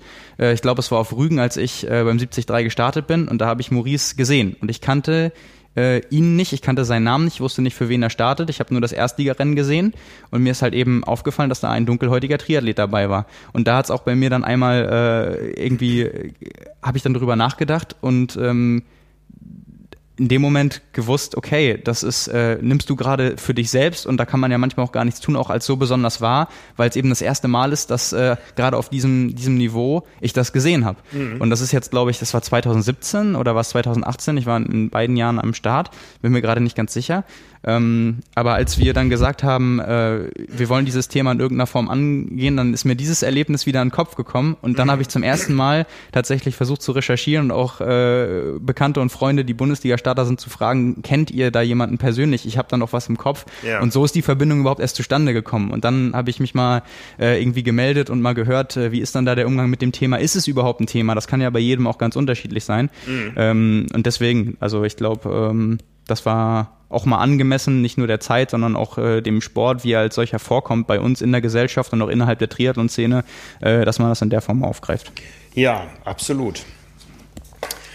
Wo wir Thema, beim Thema gesellschaftliche Verflechtung des Triathlons sind, ähm, es gab ein PR-Stand, der grandios nach hinten losgegangen ist, und zwar ähm, hoffen wir immer noch darauf, dass äh, das Rennen Challenge Daytona mit der PTO-Weltmeisterschaft stattfindet. Und da hat sich der Governor von äh, Florida äh, zu dem Rennen geäußert und hat dem Daytona International Speedway, also der Arena, wo das Ganze stattfindet, äh, gratuliert, dass die Challenge Daytona vom 4. bis 6. Dezember 2020 da stattfinden soll und dass ähm, die PTO-Profis insgesamt um eine Million Dollar kämpfen werden. Ja, der, der Tweet endet mit den Worten Enjoy Florida. Damit war es aber nicht gegessen. Es gab äh, viele Resonanzen darauf und die waren zum aller, allergrößten Teil negativ. Wir wissen, in den USA äh, hat man derzeit große Probleme, die Corona-Pandemie in den Griff zu kriegen, gerade in Florida. Wir wissen, es sind Wahlen und ja, die, die Resonanzen darauf, die waren also wirklich durchweg äh, hart, kann man fast sagen. Ja, also äh, viele Rücktrittsforderungen, äh, viele. Oh, echt? Ja, ja. Das habe ich gar nicht, das habe ich gar nicht mitbekommen. Ja, viele, viele ähm, Anschuldigungen. Ähm, hey, wie kannst du hier über so ein Festival reden? Ähm, wir haben hier ein Problem. Äh, die Menschen sind krank. Es wird keine Zuschauer geben bei dem Rennen, weil die alle tot sind. Also bis dahin äh, geht es schon. Ähm, und wie könnt ihr es wagen, jetzt solche Dinge hier ins Land zu holen? Also ähm, da stoßen dann wirklich äh, ja. Aber es ist verrückt, wie mal die Wahrnehmung ist, wenn äh, solche Infos halt mal außerhalb der Triathlon-Szene verbreitet werden. Also ähm, das finde ich, also wenn, wenn da Leute vielleicht auch mit in Kontakt kommen, die sonst ähm, sich gar nicht dafür interessieren, weil eben das Sportliche im Vordergrund steht und sie sich sportlich nicht für Triathlon interessieren, aber wenn es eben jetzt um Einreise und sowas geht und um äh, Stattfinden von Veranstaltungen, ja, ja, ja, dass sich da auch eben Leute einschalten, denen es gar nicht um den Sport geht, sondern um die Tatsache äh, der, der Organisation und allem drumrum. Also es ist natürlich auch schon äh, eine, eine besondere Situation. Ja, dann. ja, ja. Ein, eine Antwort war vom 18. August, das Startgeld sollte, oh nein, das Preisgeld sollte nicht eine Million, sondern 5,6 Millionen Dollar sein sein, weil das äh, zu diesem Datum die äh, Anzahl der positiven Corona-Tests im Land war. Also äh, es ging wirklich hammerhart zur Sache da. Äh, wir sind immer noch gespannt, ob das Rennen stattfinden wird. Ich bin nach wie vor skeptisch, äh, nicht äh, was die lokalen Bedingungen betrifft, sondern überhaupt das ganze Thema Reise. Wir werden es sehen, wir werden es verfolgen. Wir stellen mal den Link zu dem Tweet in die Show Notes und ähm, ja, möge sich jeder sein eigenes Bild ähm, davon machen. Äh, wie gesagt, ein PA, PA äh, ein, ja, ein, ein, ein Medienstand, der schiefgelaufen ist. Es wurde uns groß auch angekündigt. Hier ist der Tweet und äh, juhu, äh, die Politik steht hinter uns. Aber wenn man da etwas runterscrollt, sieht man, das funktioniert nicht. Was dagegen sehr positiv aufgenommen wurde in Sachen PTO ist, äh, und damit sind wir beim nächsten Thema, äh, ein weiteres Challenge-Rennen, die Challenge Davos am kommenden Wochenende. Das erste richtig, richtig große, toll besetzte Profirennen äh, auf einer längeren Distanz in diesem Jahr und die PTO hat da ein bisschen beim Preisgeld mitgesprochen, zur Freude vieler Athleten.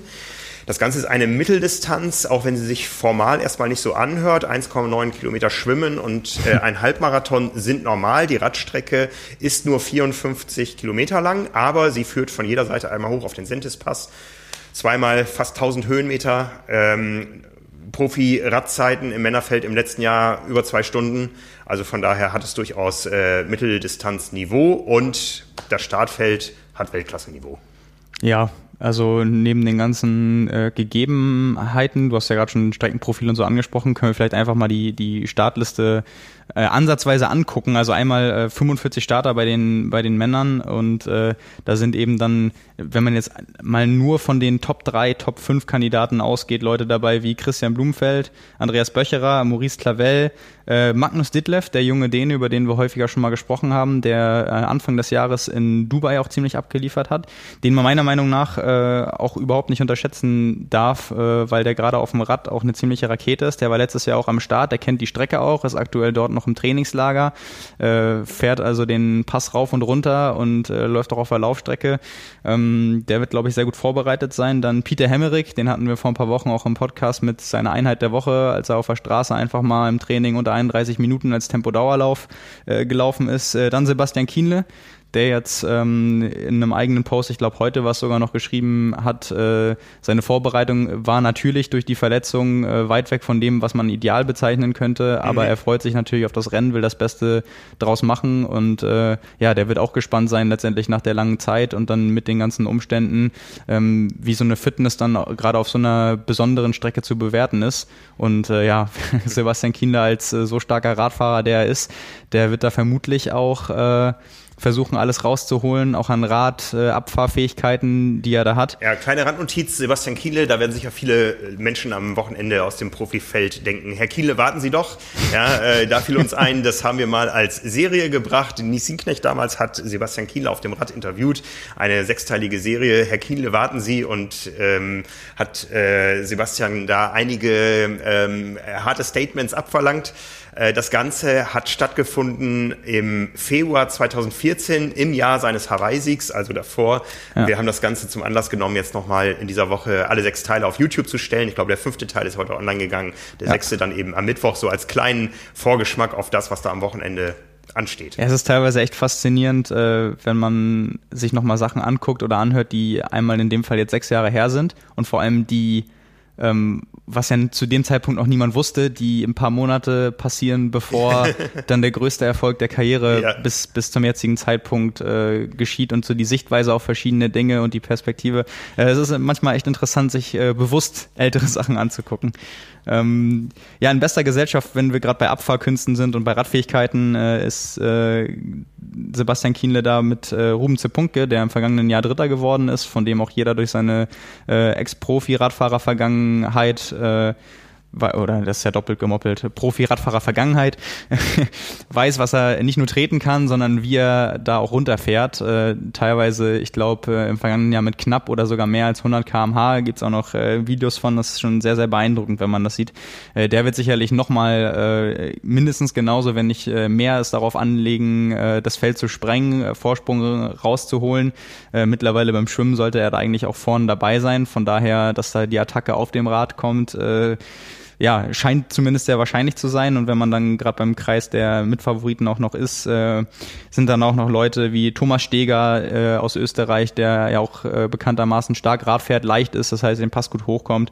Ähm, Boris Stein aus deutscher Sicht noch, äh, Jan van Berkel, und äh, unter anderem interessant, neben einigen äh, Kurzdistanzlern, die äh, ihr ja, Mitteldistanzdebüt geben, ähm, auch internationale Leute wie äh, zum Beispiel Andrea Salvesberg, äh, aus der Schweiz, äh, bekannter WTS-Starter, der das Ganze wahrscheinlich äh, aus äh, ja, reisetechnischen Gründen und eben auch, äh, weil es keine anderen Kurzdistanzrennen gerade gibt, ähm, beziehungsweise Hamburg äh, vor der Tür steht. Da ist jetzt vielleicht so ein bisschen unklar, macht er, macht er beides? Äh, ich weiß jetzt nicht, ob er auf der Startliste steht oder hat er sich angemeldet, bevor klar war, dass äh, Hamburg stattfindet. Aber der scheint sich überlegt zu haben, dann auch eine Mitteldistanz äh, machen zu wollen bei dem starken Feld. Ähm, dann mit auf der Startliste noch äh, Joe Skipper, der, mhm. auch bestens bekannt ist. Äh, und ähm, um da auch einen Bogen zu spannen, Yannick Schaufler, äh, junger Nachwuchsathlet aus Deutschland am Wochenende beim Grand Prix in äh, Frankreich 18. geworden, noch zwei Plätze vor Mario Mola. Ähm, ja, wo man auch dann gespannt sein kann, wie jemand dann, ich glaube, 22 Jahre ist er jetzt alt, Ähm, auch äh, von der Kategorie eher, wenn man das jetzt aufs Radfahren beschränkt, auf jeden Fall Leichtgewicht. Ähm, wieder so dann die Vergleiche sind von äh, absoluten Kurzdistanzlern gegen die ja, Mitteldistanz- und Langdistanz-Spezialisten. Also da ist alles wirklich dabei. Ähm, und das geht im, im Frauenfeld zwar nicht in der gleichen Dichte, weil das nicht mal halb so viele Starter sind, äh, sondern 22 äh, stehen noch auf der Liste, da fehlen aber noch einige, unter anderem auch Daniela Rief, also so um die 25, ein paar weniger, aber ich habe es gerade schon gesagt. Äh, Daniela Rief dabei äh, gegen dann äh, Leute, wie wir haben schon gesagt, äh, Imogen Simmons beispielsweise äh, und aus deutscher Sicht natürlich äh, Laura Philipp. Und dazu kommen unter anderem noch Lena Berlinger aus Deutschland, die zweimal das Rennen schon gewonnen hat. Ähm, ja, da waren allerdings die, diese Athleten auch noch nicht am Start. Also ja. das dürfte vermutlich relativ schwierig werden, da einen Sieg zu wiederholen. Ähm, ja, und dann aus, aus deutscher Sicht noch Annalena Pohl dabei, Anne Reichmann dabei, äh, Fenella Langridge dabei, die sicherlich auch ums Podium ähm, mitreden kann. Und äh, eine große Besonderheit, ähm, die, so wie ich, etwas laufaffineren Leute, äh, die sich eventuell auch die Liste angeguckt haben, äh, hätt, haben sich wahrscheinlich gewundert, ob das denn so stimmt oder ob es ein Doppel, eine Doppelgängerin gibt. Äh, Laura Hottenrott steht auf der Startliste. Oh, ah. Und äh, ja, die ist bekannt aus dem Laufsport. Ähm, ja. Und zwar sehr ambitioniert und sehr schnell. In erster Linie Halbmarathon und Marathon. Ja, äh, ja und äh, die probiert jetzt am Wochenende ja. mal im Triathlon. Tochter von Kuno Hottenrott, der schon mal äh, Bundestrainer der Deutschen Triathlon Union war, vor ganz, ganz vielen Jahren und mein Dozent an der Uni Marburg. Ja. So klein Lange ist, her. So klein Lange ist die her. Welt. Ja. Ja, also das, äh, die, und, und da gerade auch jetzt äh, bei, beim Männerstartfeld so viele Deutsche wieder noch am, am Start sind, da müssen ja. wir jetzt nochmal äh, hier äh, Marc Eggeling, äh, Fabian Eisenlauer, Julian Erhardt, ähm, Jonas Hoffmann, äh, Felix Henschel, Maximilian Sasserath, der virtuell auch den Heidelbergman vor einigen Wochen gewonnen hat äh, und auch den, den richtigen Heidelbergman 2019 gegen Sebastian Kienle. Und da schließt sich nämlich ein Kreis, weil, wenn man die Wettervorhersage fürs Wochenende anguckt. Ich habe sie vor mir hier. Ja, ja, ja, ja du bist vorbereitet. Ja, du hast gesagt, es ist äh, äh, gut, leicht zu sein, weil man den Berg schneller hochkommt, aber selbst unten in Davos bei strömendem Regen werden es nicht mehr als 10 Grad, oben am Berg vielleicht 5 Grad. Bei eisigem Wind und Regen. Ja, und dann nassen Straßen und dann äh, stehen Abfahrten auch nochmal unter einem ganz anderen Stern. Und Absolut. das war eben äh, auch das, was Sebastian Kiene letztes Jahr nach dem Heidelbergman äh, sagte, das Risiko, was man dann da eingeht. Äh, in dem Fall in der Hawaii-Vorbereitung auch die Frage, für was, wenn Hawaii das Ziel ist, dann bremst ja. man wahrscheinlich nochmal deutlich mehr. Ja. Ähm, Maximilian Sasserath hat es letztes Jahr dann eben riskiert und wurde dafür belohnt.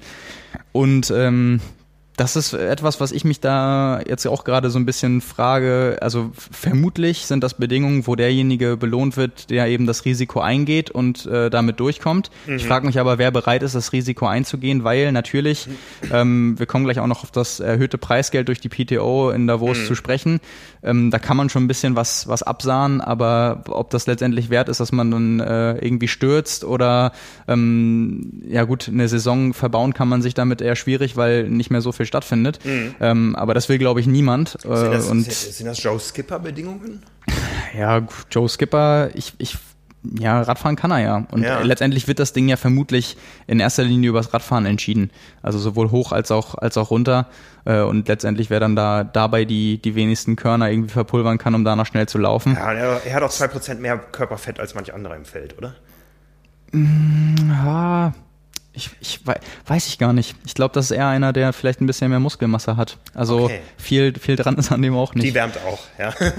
ja, also das ja. wird auf jeden Fall ähm, für die Athleten ist natürlich äh, sind es natürlich keine schönen Bedingungen. Mhm. Ähm, ja, für für aus, aus Zuschauersicht ähm, wird es natürlich spannend, weil so die Karten nochmal neu gemischt ja. werden. Und äh, um da jetzt den nächsten Kreis zu schließen, ähm, die, die PTO hat das Preisgeld insgesamt um 21.000 Dollar erhöht ähm, sprich die Einzelpreisgelder, wenn ich mich nicht täusche, um und bei verdoppelt. Ich glaube sogar ein, ein, Stückchen mehr.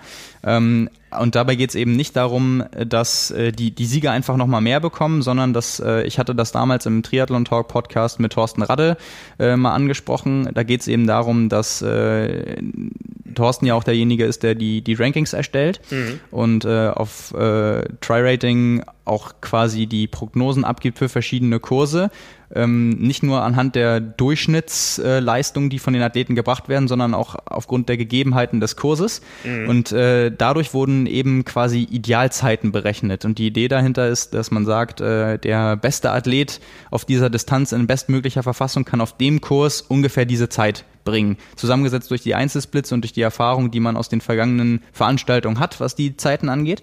Und da wurden dann eben berechnet, äh, für, für die Männer, glaube ich, waren es dann drei Stunden, ich bin mir gar nicht sicher, ah, es ist hier, ist hier gerade abgeschnitten. Die, auf jeden Fall die Differenz, bei den, bei den Frauen waren es drei Stunden 22, bei den Männern 29 Minuten 39 Sekunden mehr.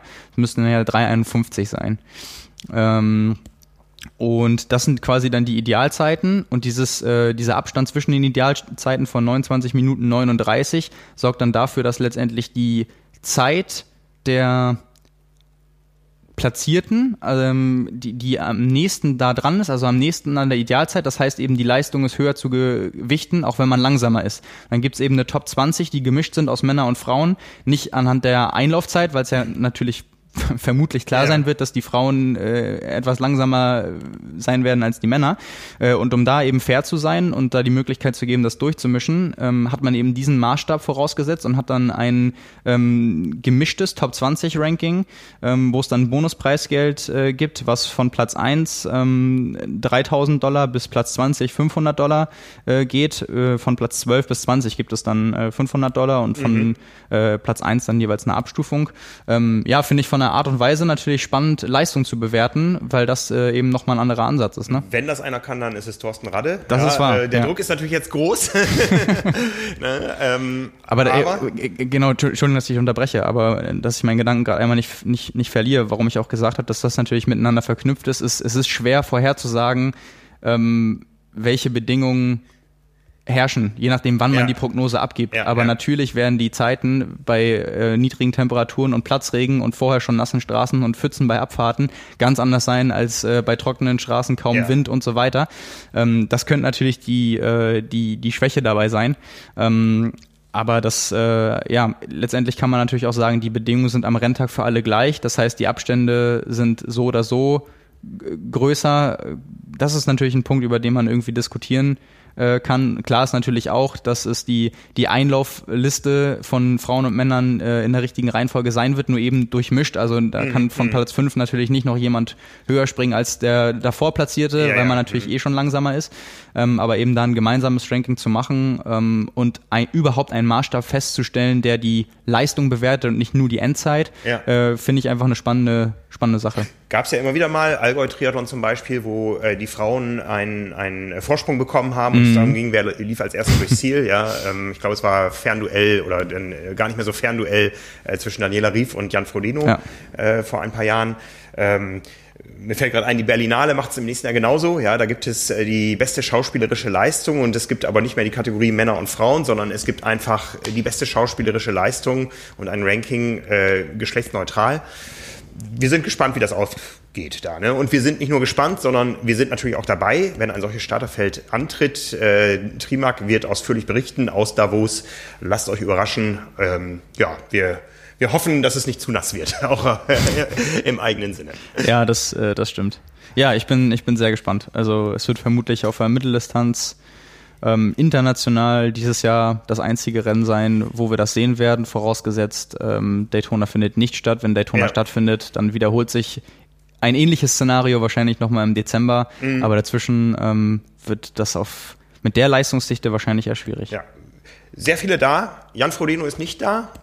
Ähm, es liegt aber nicht daran, dass er gestürzt ist. Er wäre eh nicht angetreten da. Genau, das ja. es nicht auf der Rennplanung gehabt.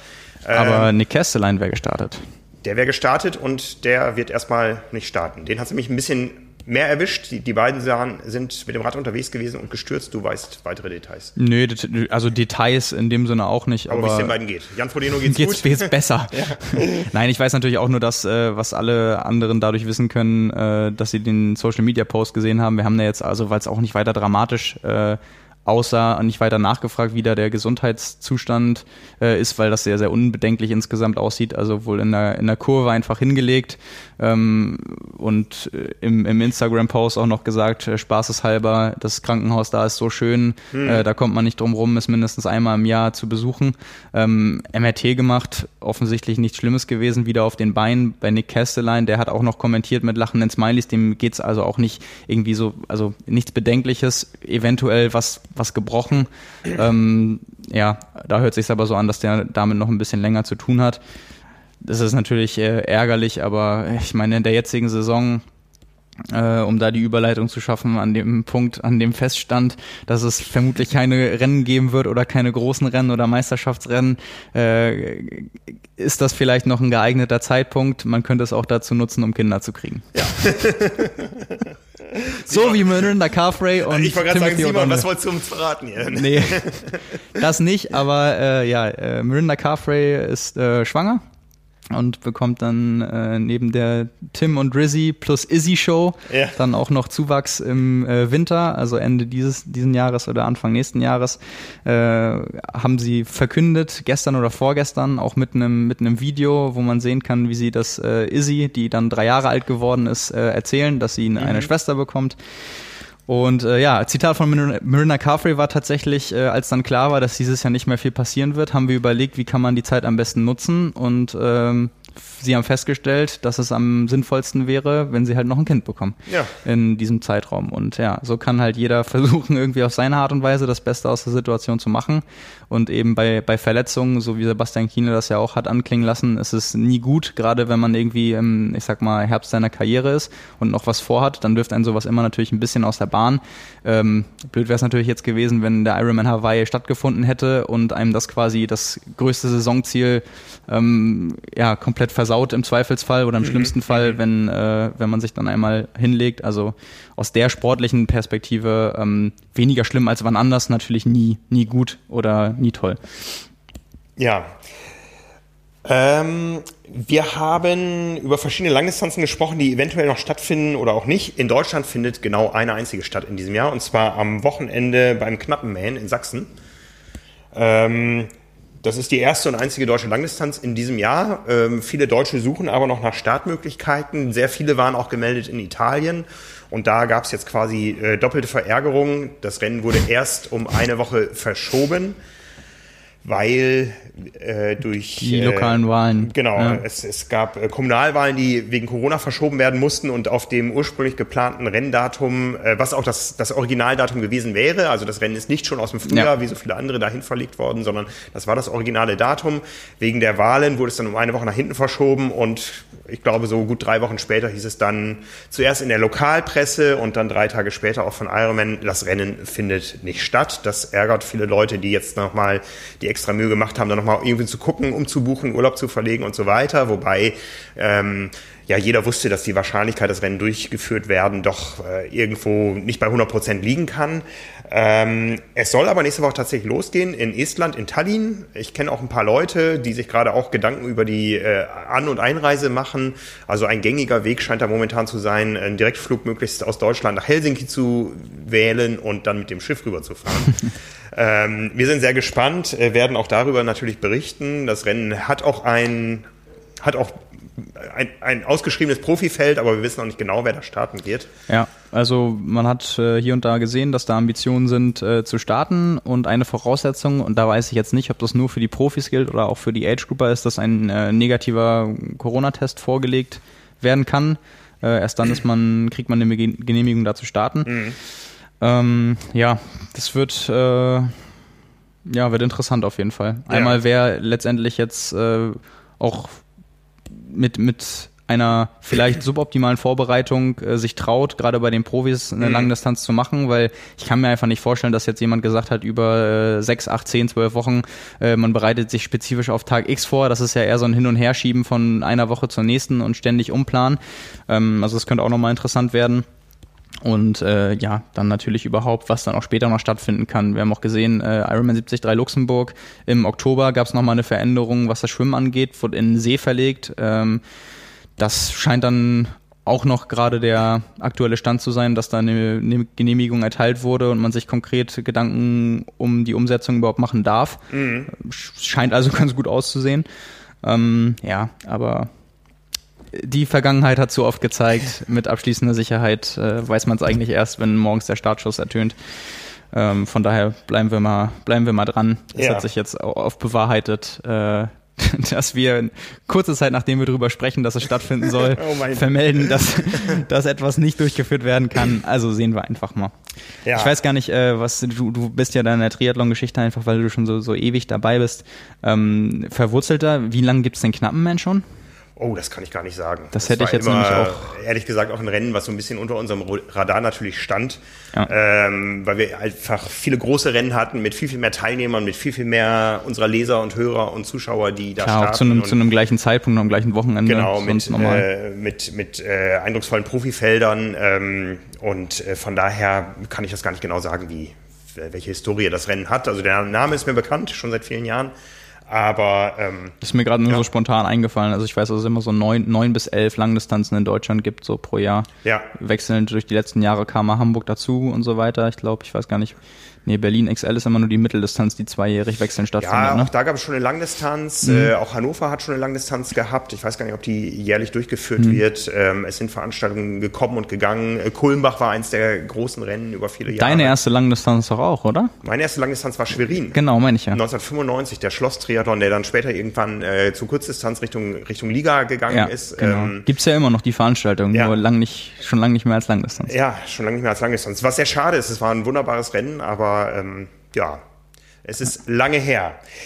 Lange her ist auch eine Geschichte, die uns letzte Woche äh, wieder ereilt hat. Ähm, es haben sich ja alle, die sich für Triathlon interessiert äh, haben oder auch es heute tun, mitbekommen, äh, Nina Kraft ist gestorben.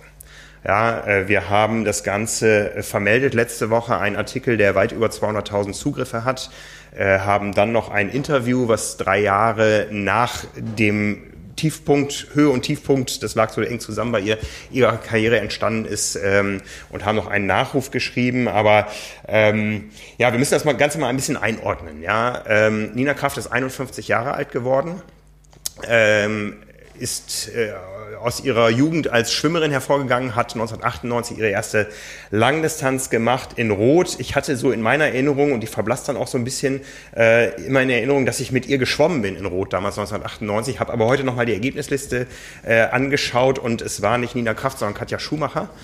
Ähm, über beiden schwebt äh, so ein gewisser Makel in der Karriere, äh, da kommen wir gleich zu. Ähm, ja, ist bei ihrer ersten Langdistanz in Rot gleich Sechste geworden, kam äh, so ein bisschen von Kurzstrecken, aber war auf der Langdistanz nicht äh, bekannt, ist in dem Jahr noch als äh, ähm, Profi dann auf Hawaii gestartet, 50. geworden und ein Jahr später ging es dann schon weiter, vierter Platz Ironman Neuseeland, auf Hawaii Platz 16 und dann äh, gab es eine Wettkampfpause 2001, dann Sieg in Südafrika, Sieg in Rot beim letzten Ironman-Rennen in Rot, bevor es dann Challenge wurde und Platz 3 auf Hawaii.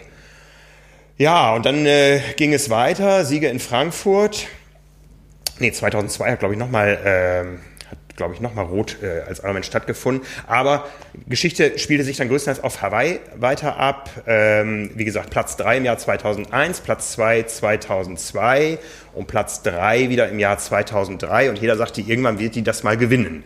Und wenn man Nina Kraft kannte, dann wusste man, die will das auch. Und 2004 war es dann soweit. Nina Kraft lief einige Zeit nach Norman Stator, der das Männerrennen gewonnen hat, äh, auf dem Ali Drive als erste über die Ziellinie und man konnte ihr im Gegensatz zu den Vorjahren keine Freude ansehen. Ja, und irgendwie hatten wir alle ein komisches Gefühl, irgendwas ist da nicht in Ordnung. Warum freut die sich nicht? Ist es jetzt einfach diese riesengroße Last, weil sie unter einem so hohen Druck stand, dass sie dieses Rennen gewinnen muss, weil es einfach viele ihr zugetraut haben und sie selbst es auch unbedingt wollte. Äh, was ist da, was ist da schiefgelaufen? Ich hatte die Tage noch Kontakt mit meinem kanadischen oder unserem kanadischen Kollegen Kevin McKinnon, der auch nochmal berichtet hat. Ähm, er hat sie noch nach der Siegerehrung gesprochen und hat gemerkt, hm, irgendwas ist da komisch. Und die Auflösung kam dann auch sehr, sehr schnell. Ich glaube, heute würde, so, würde sowas länger dauern. Ähm, es gab eine positive Dopingprobe. Ich weiß noch, wie mich der damalige DTU-Präsident äh, angerufen hat. Es gab eine positive Dopingprobe ähm, auf Hawaii. Und ich wusste in dem Moment schon, es geht um Nina Kraft. Offiziell war nur, das ging dann auch schnell durch die Medien, es gab eine positive Dopingprobe. Äh, unser akutes Problem war in dem Moment, wir lagen schon auf der Druckmaschine mit der Zeitschrift. Äh, wir haben noch irgendwie das Cover geändert, viel mehr konnten wir nicht eingreifen äh, weil wir natürlich auch nicht drüber sprechen durften. Da ist sehr vieles sehr unprofessionell gelaufen damals in der DTU, in der Geschäftsstelle und so weiter. Man hat da sehr, sehr viel rausgelernt. Aber es stand eben relativ schnell fest, ähm, positive EPO-Probe bei Nina Kraft und ähm, ja, ein, ein sofortiges Geständnis. Ja. Ähm, das war sicher einer der Tiefpunkte des Triathlonsports in Deutschland. Ähm, Nina Kraft ist dann gesperrt worden von, von Ironman für zwei Jahre, von der DTU, ich glaube auch erst für zwei Jahre. Und das Urteil ist dann revidiert worden, weil es ähm, damals, äh, das äh, spricht auch für einen nicht 100% professionellen Umgang äh, mit dem Thema, ähm, ein Versäumnis gab, äh, dass irgendeine äh, Regularie nicht ins Vereinsregister eingetragen wurde. Und äh, die Rechtslage der DTU ist quasi nicht ähm, hergegeben hat, dass sie für zwei Jahre gesperrt werden konnte. Ne? Und was viele Menschen Nina Kraft aus der Zeit übel genommen haben, sind eigentlich zwei Dinge, wo sie sagen, die hat sie falsch gemacht. Es gab unheimlich viel Druck auf sie danach, offen zu legen, ähm, was steckt dahinter, woher kommt das Zeug, was ist das Netzwerk und so weiter. Und sie hat immer diese ganze Schuld auf sich bezogen, hat aber auch irgendwo so zwischen den Zeilen nie einen Hehl rausgemacht, dass ihr Lebensgefährte, ähm, der bei uns einen sehr schlechten Ruf hatte, ähm, da irgendwo mit involviert war, von dem sie sich auch bald getrennt hatte. Das war so einer, der war auf einmal da und dann hat er sich nur in den Vordergrund gespielt. Ja? Also bei jedem Zielfoto ist er auf sie zugestürmt. Äh, man hatte immer nur ihn im Zielfoto, gar nicht mehr sie. Ähm, er hat quasi für sie gesprochen und so. Der war ein sehr unangenehmer Kerl. Ähm, und da hat sie keinen Hehl rausgemacht, dass der da maßgeblich dran beteiligt war. Und der zweite Fehler, den sie gemacht hat, war, dass sie während ihrer äh, Triathlon-Dopingsperre äh, Rennen in anderen Sportarten gemacht hat, was ihr viele Leute ja, übel genommen haben. Ähm, das hat sie auch gemerkt, diesen Gegenwind. Äh, hat sie auch zurückgezogen, ähm, hat eine Weile in Brasilien gewohnt und dann in den USA. Ähm, hat ihre Triathlon-Sperre dann quasi abgesessen und kurz nach Ablauf dieser Sperre uns ein großes Interview gegeben. Damals sind äh, Jens Richter und äh, Sonja Schlottker-Franke zu ihr hingefahren nach Braunschweig ähm, und haben sie interviewt und äh, sie war da sehr offen. Das ist auch erschienen bei uns in den letzten Tagen und äh, hat auch nochmal sehr viel Resonanz jetzt bekommen. Da war sie sehr ehrlich. Ähm, wie sie mit der Situation umgegangen ist. Äh, sie, sie, sagte auch, äh, und das ist auch, glaube ich, die, die Headline über dem Interview, äh, ich war ehrlich und das rechne ich mir hoch an. Sie hat eben nicht wie andere irgendwelche Ausflüchte gesucht in angereichte Wasserflaschen, Zahnpasta und so weiter. Keiner weiß, was an den Geschichten dran ist. Äh, niemand wird es je erfahren, aber sie hat gesagt, ich war das ich wollte das und ich nehme da alle Schuld auf mich. Äh, ich bin da geständig und ähm, ähm, das hat aber vielen Leuten wohl nicht gereicht. Ja, also ähm, sie ist da bis bis heute irgendwie vorverurteilt. Sie wollte damals noch ein Buch schreiben, äh, das Ganze nochmal von sich aus aufrollen, das ganze Thema. Ähm, wir hatten da auch was vereinbart, dass wir das machen. Auch, auch für uns war das natürlich ein Thema. Äh, auch damals gab es schon die Diskussion, wie könnt ihr dieser Frau das Podium bieten, dass sie sich jetzt nochmal so äußert in dem Interview. Mhm. Mit dem Buch wäre es die gleiche Diskussion geworden. Mhm. Ähm, aber er hat dann selbst irgendwann gesagt, ich habe diese Kraft nicht, ich werde dieses Interview nicht schreiben. Das ja, und, Buch meinst du? Äh, das, das, das Buch nicht schreiben und ähm, ja, hat dann ihren Lebensschwerpunkt in die USA verlegt, äh, hat noch, ich glaube, fünf Rennen gewonnen. Ähm, einmal den Ironman in Brasilien, einmal den in Florida und äh, dreimal den in Louisville. Und äh, ich habe gestern noch mit Hannes Blaschke getroffen, der ja viele Jahre ähm, Reisen zum Ironman Florida durchgeführt hat. Und er sagte, ich werde das nie vergessen, dieses äh, äh, ihre Ansprache auf der auf der Bühne nach ihrem Sieg in Florida 2007, wo sie gesagt hat, äh, ja, hier bin ich, ich habe meine Vorgeschichte, ich stehe dazu, ich habe großen Mist gebaut, äh, aber ich bitte um eine zweite Chance als Mensch. Und da ist eben der Unterschied äh, zwischen den USA und Deutschland, glaube ich, äh, relativ groß. Ähm, so wie man aus ihrem Umfeld äh, hört, war sie da drüben äh, doch irgendwo dann anerkannter Teil der Triathlon-Community und äh, persönlich rehabilitiert. Und das äh, hat sie in Deutschland nie erreicht. Ja. ja. Und jetzt äh, muss man natürlich sagen, ja, äh, sie hat gedopt. Sie hatte aber einen anderen Umgang damit als andere und ich glaube, man muss ja auch so ein bisschen unterscheiden, ähm, wie, wie man äh, Menschen da rehabilitiert. Ich habe auch ein großes Problem damit, wenn überführte Ex-Doper in den Sport zurückkehren, äh, gerade dann, wenn es um, um langjähriges Doping geht und man weiß, da ist eine Person, die hat jahrelang ähm, auf anderem Niveau trainieren können als, äh, als äh, Menschen, die nichts in Sachen Doping unternommen haben. Ähm, werden dann überführt, werden gesperrt, kommen wieder, aber profitieren und das ist meine feste Überzeugung. Da ähm, habe ich auch ja mal mit, äh, mit Stefan Schumacher, der die gleiche Vergangenheit hatte, aber wesentlich ausgeprägt darüber diskutiert. Da waren wir uns nicht einer Meinung. Äh, ich glaube, wer jahrelang ähm, mit Medikamenten nachhilft, der profitiert Zeit seines Lebens seines Sportlerlebens davon. Der hat einfach ein paar Jahre Vorsprung, wo er anderes Training durchführen konnte, sich anders äh, auf ein neues Niveau trainieren konnte als äh, Menschen, die legal unterwegs sind. Ähm, von daher habe ich auch so eine gewisse Bauchschmerzen mit der Rehabilitation von Sportlern im Sport, aber ähm, bin auch der festen Überzeugung, dass es hinter dem Sportler auch noch einen Menschen gibt. Und äh, ja. ja. Ja, aber ähm, die, die Diskussion, die auch äh, an vielen Stellen, jetzt nicht nur bei diesem Beispiel, sondern sonst immer aufkeimt, ist eben, wie weit kannst du bei so einem Vergehen auch auf den Menschen zurück schließen und auf die Bereitschaft absolut, zu absolut. betrügen, andere ja. zu betrügen, mit denen du sonst trainierst, die sonst vielleicht auch deine Trainingspartner sind, deine Freunde, die du damit aber auch halt auch hintergehst, hintergehst ja. wahrscheinlich ja. aus äh, ja letztendlicher Egoismus, weil du machst das ja für dich, für deinen Erfolg und äh, das ist ja, das ist halt dann die nächste Frage, inwieweit du halt sagen kannst, okay, ähm, zweite Chance als Mensch äh, immer halt nicht im Sport, weil das dann mhm, von mhm. einer einfach dann nicht mehr nicht mehr gerecht ist, den anderen gegenüber ähm, sich an die Startlinie zu stellen, noch ein paar Jahre später.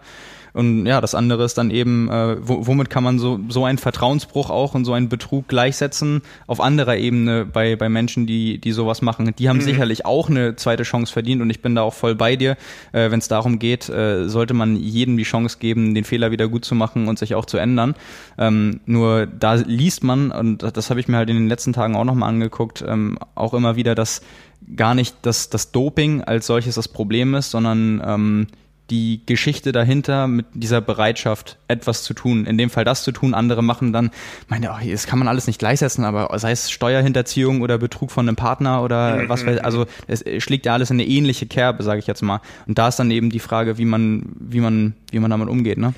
Ganz schwer, ganz schwer. Ja, ja also total. Mein, mein, mein, mein, größter Wunsch wäre, wenn, ähm, wenn Sportler, die sich aktiv dafür entschieden haben, sowas zu tun und wenn die überführt werden und ihre Sperre bekommen, dass sie selbst zu der Erkenntnis kommen, ich habe in diesem Sport nichts mehr verloren. Mhm. Ja, also ähm, wir wissen alle ähm, den unheimlich äh, komplizierten Umgang mit Menschen wie Lisa Hüttaler zum Beispiel. Ja, also ähm, die ist ja wirklich nun eine Ikone des, äh, des Sportbetrugs, muss man ehrlich sagen. Ja, äh, äh, wissentliches Doping und der Versuch, das Labor zu bestechen nachher.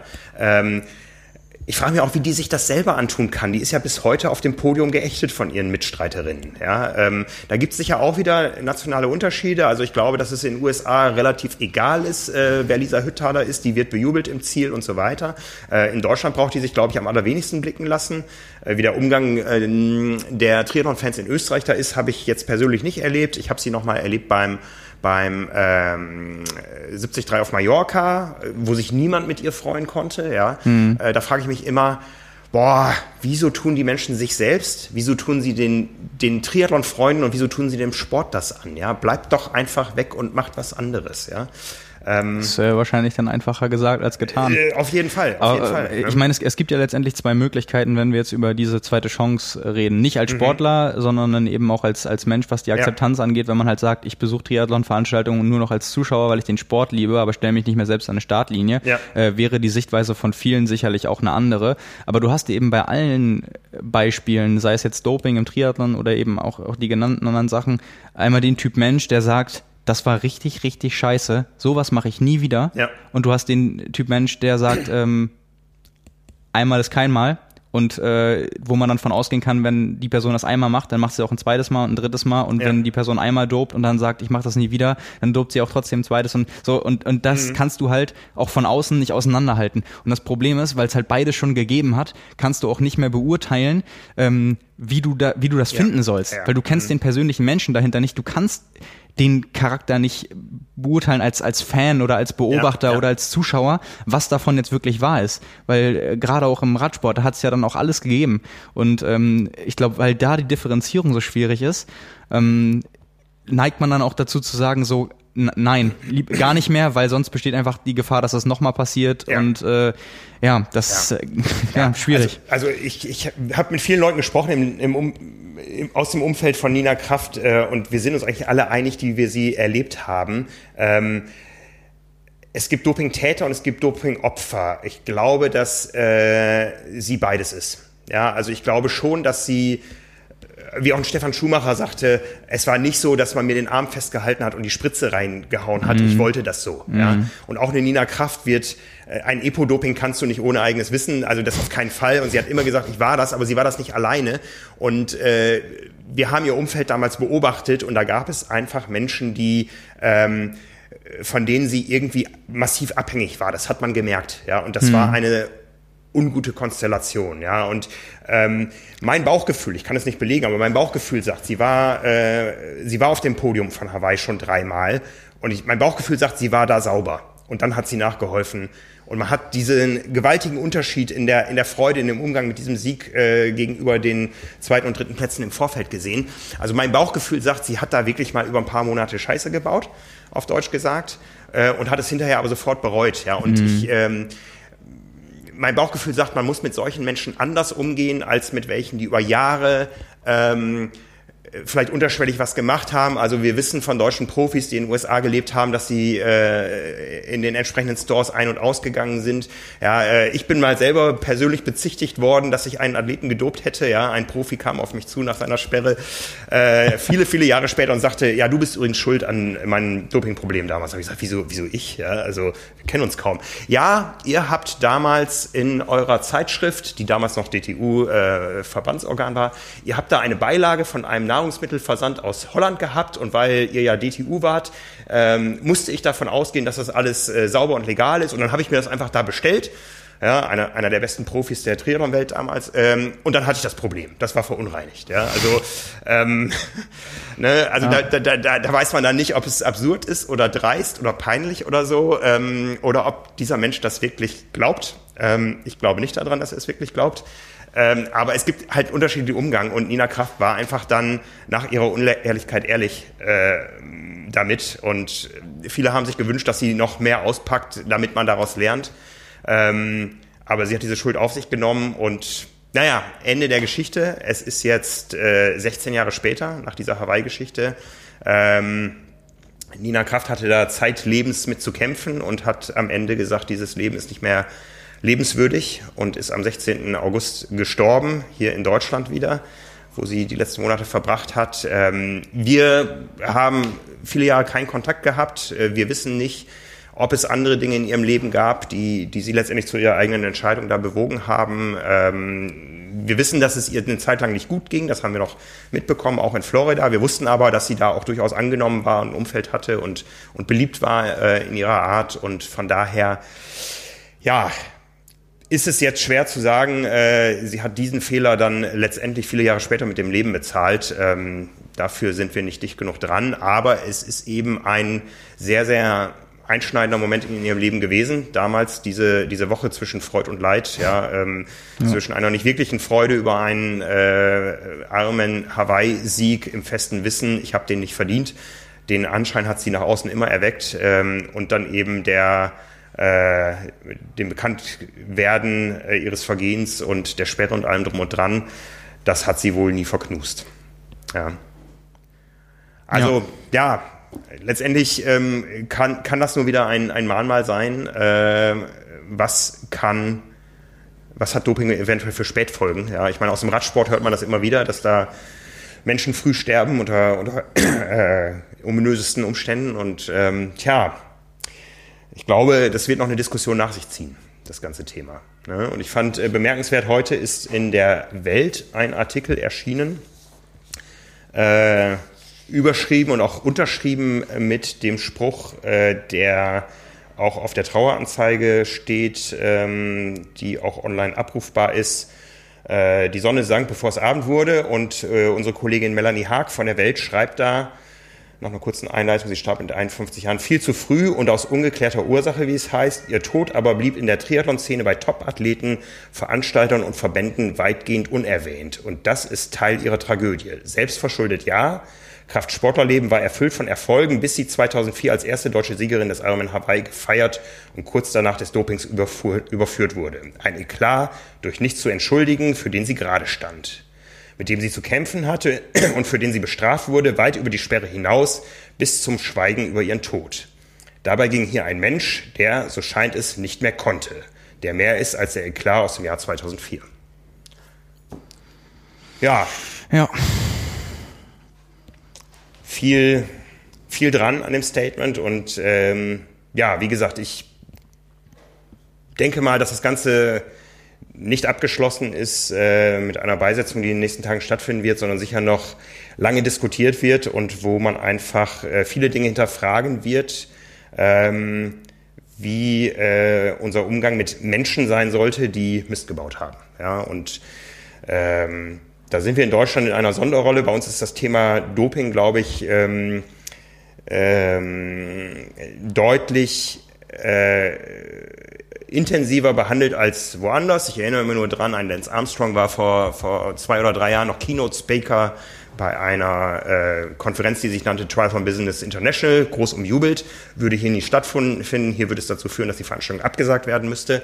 Ähm, wo ich auch absolut dahinter stände. Man, das ist auch immer so ein Thema, wenn man wirklich, äh, man kann solche Leute nicht für PR nutzen. Ja, das, das ist für mich ganz klar. Mhm. Ja, aber man muss äh, immer dran denken, dass da auch ein Mensch hintersteckt. Ja. ja. Und ähm, auch ich habe äh, heute sicher eine andere Einstellung zum Thema Nina Kraft als damals. Also für mich war das auch ganz schwierig. 2004 äh, Triathlon war irgendwie auch unser Baby, ähm, damit klarzukommen, dass dieser Sport nun beschmutzt war. Ja. Ähm, heute mit einem gewissen Abstand sehe ich da doch vieles äh, ein bisschen anders und ja, ähm, das ist ein umgekehrtes äh, Problem. Ja, wie gesagt, in Deutschland wird das sehr intensiv äh, beäugt, was auch sehr gut ist, aber man muss es eben auch in Relation setzen, ja, ähm, zu anderen äh, Verbrechen außerhalb des Sports. Ähm, ja, ob es für manch anderes äh, eine, eine gleiche Ächtung gibt, weiß ich nicht. Ja. Ich habe zum Beispiel eine Erinnerung, die ich gerade spontan habe, äh, Red Bull Tree Islands ähm, da äh, habe ich mal eine Situation erlebt, ähm, da hat mich ein Gespann äh, überholt äh, von zwei Radfahrern. Es war ja damals die Veranstaltung Schwimmen von Amrum nach Föhr, Radfahren auf Föhr und wer schnell genug war und genug Leute hinter mhm. sich hatte, der kam auf ein Schnellboot nach Sylt und äh, durfte da laufen. Und mich hat ein Gespann überholt von zwei Leuten, ein großer Radfahrer und eine zierliche Radfahrerin ähm, die 20 Zentimeter hinter ihm gefahren ist. Und zwar kilometerlang. Ja? Und äh, auch das ist ein ganz bewusster Sportbetrug. Das Ausnutzen einer Situation äh, zum Nachteil von anderen, weil da ging es wirklich drum. Äh, letztendlich, sie hätte da nicht ja. sein dürfen. Ja. Sie wäre wahrscheinlich auch sonst schnell gewesen. Ähm, äh, sie hätte da nicht sein dürfen und sie hat jemand anders die Chance genommen, nach Sylt zu fahren, um da zu laufen. Mhm. Ja, und das ist auch ein, ein ganz willentlicher Sportbetrug, vielleicht sogar in der, in der, in der, ähm, in, im, äh, im erzielten Leistungsvorteil Wahrscheinlich sogar mehr, ja. Mehr als ein Doping, ja, weil wenn ja. ich, wenn ich äh, Windschein fahre, wir wissen alle, wie viel Watt das spart, das muss man mit durch durch Doping erstmal erreichen. Ja. Äh, und auch das ist Sportbetrug und äh, die Athletin wurde nicht überführt. Ähm, äh, die hat danach auch noch Rennen gewonnen. Immer wenn ich die auf der Ergebnisliste gesehen habe, die ist auch für den Radsportverein gestartet, habe ich nur gedacht, du gehörst da nicht hin, ja, weil mhm. du nimmst unseren Sport nicht ernst. Ja, du befolgst unsere Regeln nicht. Ja. ja. Und ähm, ja, also soll sich jetzt nicht anhören, dass ich äh, Nina Kraft hier freisprechen möchte. Ja, ich meine, das ist allen klar, die darüber berichtet haben, ähm, dass sie einen ganz großen Fehler gemacht hat und betrogen hat und äh, dafür bestraft wurde, zu Recht. Ähm, aber wie gesagt, der Umgang heute, auch das hat, hat mich ebenfalls gewundert, auch aus, aus der DTU ähm, kam nichts. Wir haben von einem Veranstalter gehört, ja, wir haben auch sonst abseits des Dopings nicht nur gute Erinnerungen an Nina Kraft, ähm, aber ähm, es, es gab relativ wenig ähm, Anteilnahme und das gebührt einfach einer Sportlerin, die äh, über Jahre zur Leistungselite gehörte in Deutschland, auch schon über Jahre äh, vor ihrem Dopingvergehen. Ähm, es gehört einfach, dass es zumindest erwähnt wird und das hat äh, an ganz vielen Stellen nicht stattgefunden und das gibt mir zu denken. Ja. Ähm, ja.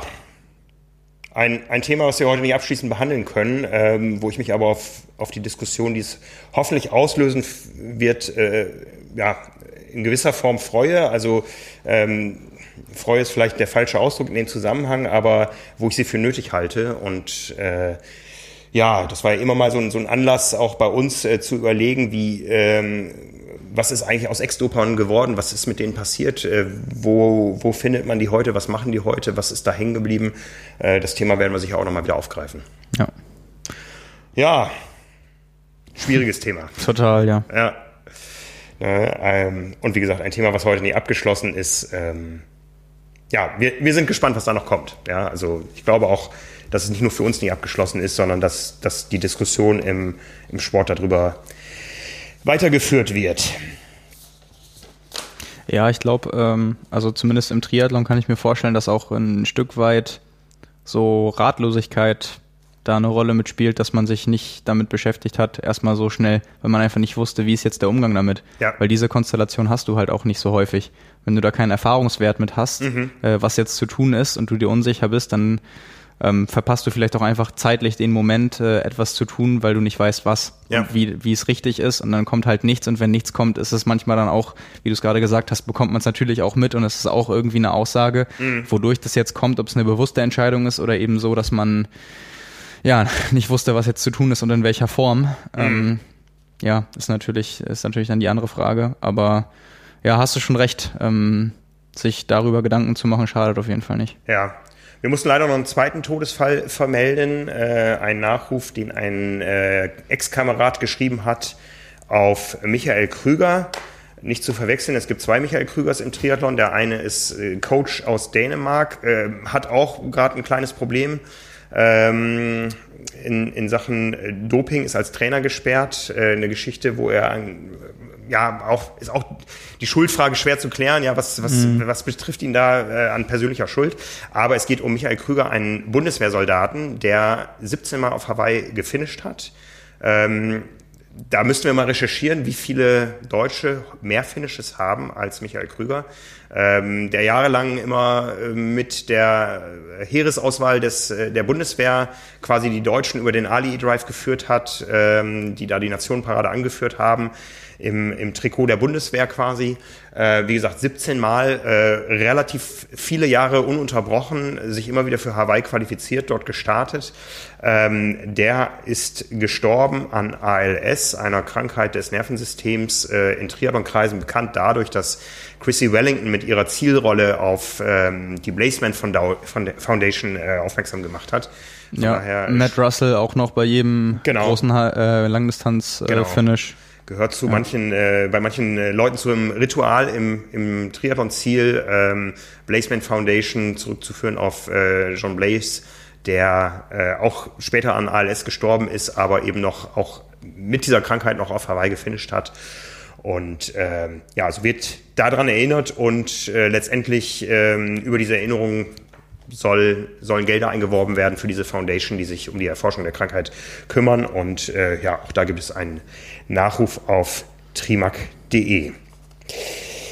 Ja, jetzt fällt es ein bisschen schwer, von diesen ähm, tragischen Ereignissen auf unsere Rubriken zu kommen, aber die wollen wir euch natürlich auch diese Woche nicht vorenthalten. Wir haben einen Kommentar der Woche, eine Frage der Woche und eine Einheit der Woche. Genau, fangen wir mal an mit dem Kommentar. Den habe ich äh, jetzt, wo der Sommer hier zumindest im Norden schon wieder zu Ende geht, erst äh, vor äh, ein paar Tagen, nee gar nicht, war gestern was nach meinem zweiwöchigen Urlaub gesehen. Deswegen äh, kam, die Mail kam rein, als es richtig heiß war. Äh, da ist es Hallo Frank, hallo Simon, 32 Grad hier in Itzehoe und ich habe gerade meine Bowerman Track Club Pudelmütze bekommen. Danke Simon, dank deiner Infos über Gwen Jorgensen bin ich zum Fan geworden. Ich freue mich auf die Aus heutige Ausgabe. Das war dann die vor zwei Wochen, die du, glaube ich, dann mit Nils gemacht hast, äh, von Carbon und Laktat. Vielen Dank für eure Wochen, äh, wöchentliche Inspiration, euer Herzblut, Groß Thomas. Ja, so äh, habe ich dann einen Triathleten jetzt zum Läufer gemacht. Großartig. Nee, aber das ist äh, schön zu hören auf jeden Fall. Also ja. vom äh, Bowerman Track Club Merch habe ich tatsächlich auch was. Ich habe äh, Spikes mit dem Bowerman Track Club Logo Mamba 5 äh, von Nike. Das sind eigentlich Hindernis-Spikes, brauche ich nicht. Äh, ist von der Kategorie, die ich mir einfach in den Schrank stelle, mal in die Hand nehme und mich einfach freue, dass sie da sind. Ja. Ähm, nee, aber schön zu hören, äh, wenn, wenn das Leute nicht nur informativ auch erreicht, sondern die sich da wirklich irgendwie inspiriert äh, fühlen und äh, sich dann über den Podcast hinaus nochmal über irgendwas informieren, sich was anschauen und dann echt so zum Fan werden, dass sie sich schon auf dem, bei 32 Grad auf den Winter vorbereiten und Pudelmützen kaufen. Ähm, ja. ja. das war schön zu lesen. Kleiner Spoiler, äh, wir haben uns ja sehr gefreut über die große Resonanz auf unsere Carbonlaktat-Radtrikots. Äh, es sind noch Restgrößen im Shop, aber es sind auch andere Dinge in Vorbereitung. Äh, Carbonlaktat zum Anziehen wird es demnächst noch ein bisschen mehr geben und dazu dann an zu späterer Stelle mehr. ja, die Frage der Woche, ähm, ja, wenn man schon einen Experten hat zum Thema Carbon in Schuhen, äh, dann sitzt er hier am Tisch und dazu hat uns eine Frage der Woche erreicht. Genau, in der äh, Facebook-Gruppe von Carbon und Laktat, wo ja ähm, relativ häufig auch immer verschiedene Sachen diskutiert werden, dass es Bezug nimmt auf äh, unseren Carbonlaufschuh-Test aus der vergangenen Ausgabe, aus der Triathlon 182, wo wir sechs verschiedene Carbonschuhe mit drei unterschiedlichen Probanden verschiedener Leistungsklassen gegeneinander getestet haben. Ähm, da schreibt jemand einmal erstmal grob zusammengefasst, dass er, ähm, der bedankt sich für die spannende und aufwendig recherchierte Analyse zu den Carbonlaufschuhen ähm, und äh, findet es erfreulich, dass wir auch klare Aussagen bezüglich der Performance-Nachteile äh, gezogen haben und davon nicht zurückschauen. Jetzt fragt er für sich selbst, äh, wie sich denn die Carbonenschuhe auf hügeligen und bergigen Strecken, Straße und oder Trail auswirken. Äh, er macht bald, hoffentlich, schreibt er in Klammern, einen langen äh, Marathon mit 1500 Höhenmetern und fragt, ob sich die Investition lohnt. Äh, er geht davon aus, dass die Vorteile geringer ausfallen, beziehungsweise Schuhe mit normaler Bauweise sogar zu bevorzugen sind. Ähm, da greifen halt viele verschiedene Dinge ineinander über. Ich habe auch äh, in Antwort in der Gruppe äh, auch nochmal gesagt, wir haben ja noch die Idee, mal dazu, zu dem Test und zu der aktuellen, zu dem aktuellen Stand und den Modellen, die es gibt, nochmal einen eigenen Podcast zu machen, eben weil ähm, die Ergebnisse, die reinen Laborergebnisse das eine sind, äh, dann die Interpretation zu dem Gefühl des Testers, der eben äh, eine individuelle Leistungsfähigkeit und einen individuellen Leist äh, Laufstil hat, äh, auch ein anderer ist als, ähm, als dann irgendwie Person 2 und 3, in dem Fall jetzt von, von uns drei getesteten Personen, die wir im Magazin hatten. Äh, und dann eben auch äh, zu der Bauweise, also warum es unter Umständen begründbar ist, dass für Person X äh, Carbonlaufschuh so und so besser ist als für den anderen, äh, entweder am Laufstil oder an den Geschwindigkeiten.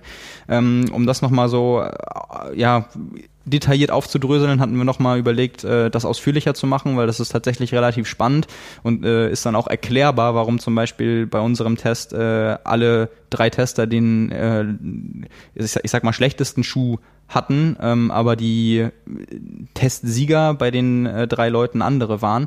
Ähm, also da lassen sich schon einige Dinge verallgemeinern. Mhm. Und äh, zu der konkreten Frage, ähm, das kann ich jetzt einmal ähm, schon sagen, wir hatten vor, einen zweiten Test zu machen, ähm, aus den Gründen äh, Unterschiede äh, beim Untergrund äh, auch nochmal mit diesen Schuhen ähm, ja, zu testen. Einmal, weil es das in der Form noch gar nicht gab. Und wir hatten ein, ich weiß nicht, wie teuer es war, 30.000 Euro Gerät mit von einer mobilen Spiro hier äh, liegen. Und es ist letztendlich daran gescheitert, dass einmal es so geschüttet hat, dass die Bahnen nass waren. Und bei mehreren Testtagen müssen die Bedingungen wenigstens halbwegs standardisiert sein. Und beim zweiten Testtag ähm, habe ich mir irgendwie mit äh, irgendeinem schlechten Essen den Magen verdorben, konnte nicht, äh, konnte es nicht durchführen. Und beim dritten Testtag habe ich es dann, obwohl ich noch nicht wieder so fit war, ähm, es probiert und dann ging es mir nach dem ersten Durchgang so schlecht, dass wir abgebrochen haben. Dann musste das Testgerät leider zurück.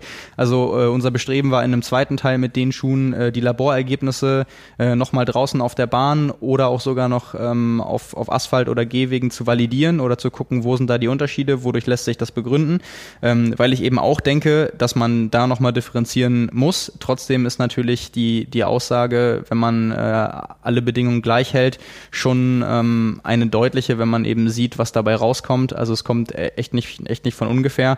Und ähm, zu der Frage mit Höhenmeter hoch und runter und Untergründen, ich würde sagen, prinzipiell ähm, die alle Carbon-Schuhe, die eben nach dem Prinzip funktionieren, dass sie eine eine Carbonplatte verbaut haben, sei es jetzt eine eher gerade oder eine eher kurvige oder S-förmige, ähm, in Kombination mit einer hohen Mittelsohle, die sehr weich ist, äh, funktionieren immer besser auf härteren Untergründen. Also ähm, einfach weil sich das Laufgefühl bei einigen Modellen äh, auch noch schwammiger anfühlt, wenn der Untergrund zusätzlich weich ist. Man dann so diesen Rebound, sage ich jetzt mal, äh, anders spürt als auf der Straße beispielsweise.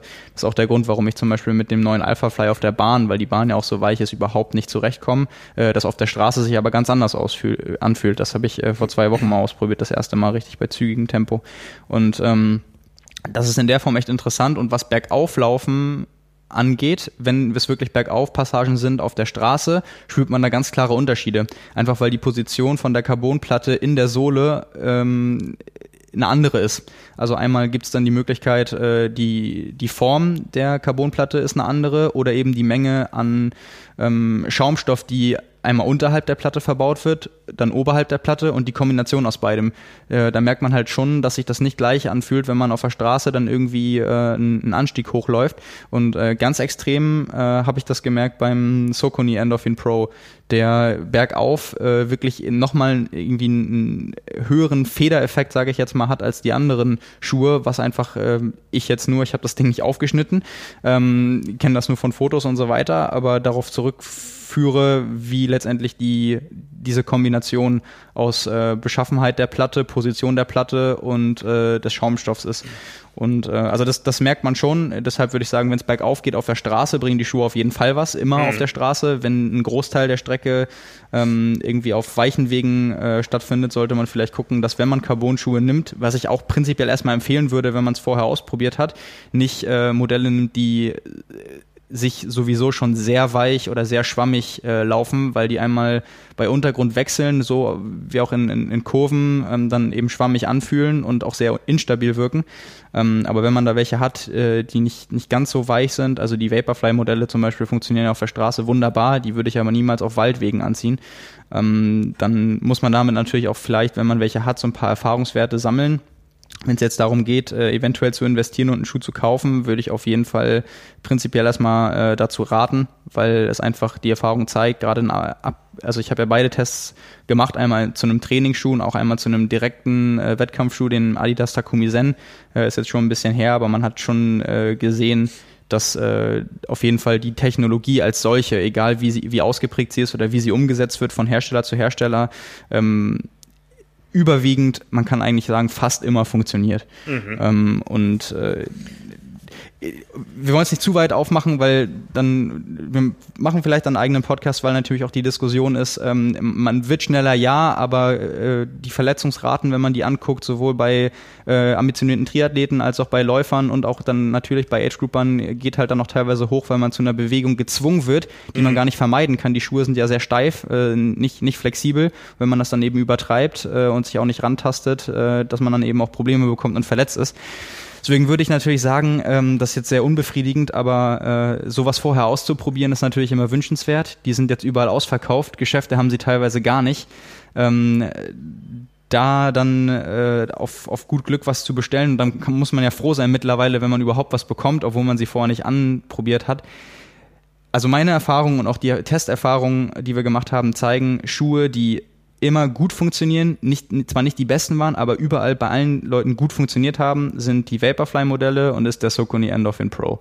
Also das kann man so auf jeden Fall festhalten. Ähm, damit scheint man wenig verkehrt machen zu können und gerade bei dem Socony aus eigener Erfahrung muss ich sagen, der ist zwar weich und angenehm, läuft sich aber nicht schwammig. Ähm, das ist eine Kombination, die ich auf jeden Fall dann sehr empfehlen kann und eventuell ist damit geholfen, auch wenn man ihn gerade jetzt aktuell nicht bestellen kann. Ja, ähm, jetzt mal so zur Einschätzung. Es ging ja jetzt sehr viel, sehr schnell in Sachen Laufschuh-Evolution und äh, ich frage jetzt für einen Freund, wenn man jetzt äh, nicht jetzt einen Wettkampf vor sich hat, sondern erst nächstes Jahr im Sommer, lohnt es sich den Schuh, wenn man jetzt nur einmal viel Geld ausgeben will, jetzt zu kaufen äh, und mal ein bisschen auszuprobieren und im Sommer zu tragen? Die halten ja auch alle nicht ewig. Äh, oder warte ich lieber, äh, wartet dieser Freund lieber bis zum, bis zum Frühjahr Frühsommer, weil dann schon wieder die nächste Generation von Schuhen da ist. Also ich, ich also ich glaube, es ist so ein zweischneidiger Schwert, weil äh, einmal tatsächlich ähm, ist es Klagen auf hohem Niveau, welche Generation das ist, wenn man beide Schuhe hat. Erstmal geht es ja für viele darum, überhaupt an einen Schuh zu kommen, weil die so schnell ausverkauft sind. Das heißt, wenn man einen kriegen kann, gerade von den Top-Modellen, äh, dann würde ich sagen, auf jeden Fall schon mal die Investition wagen.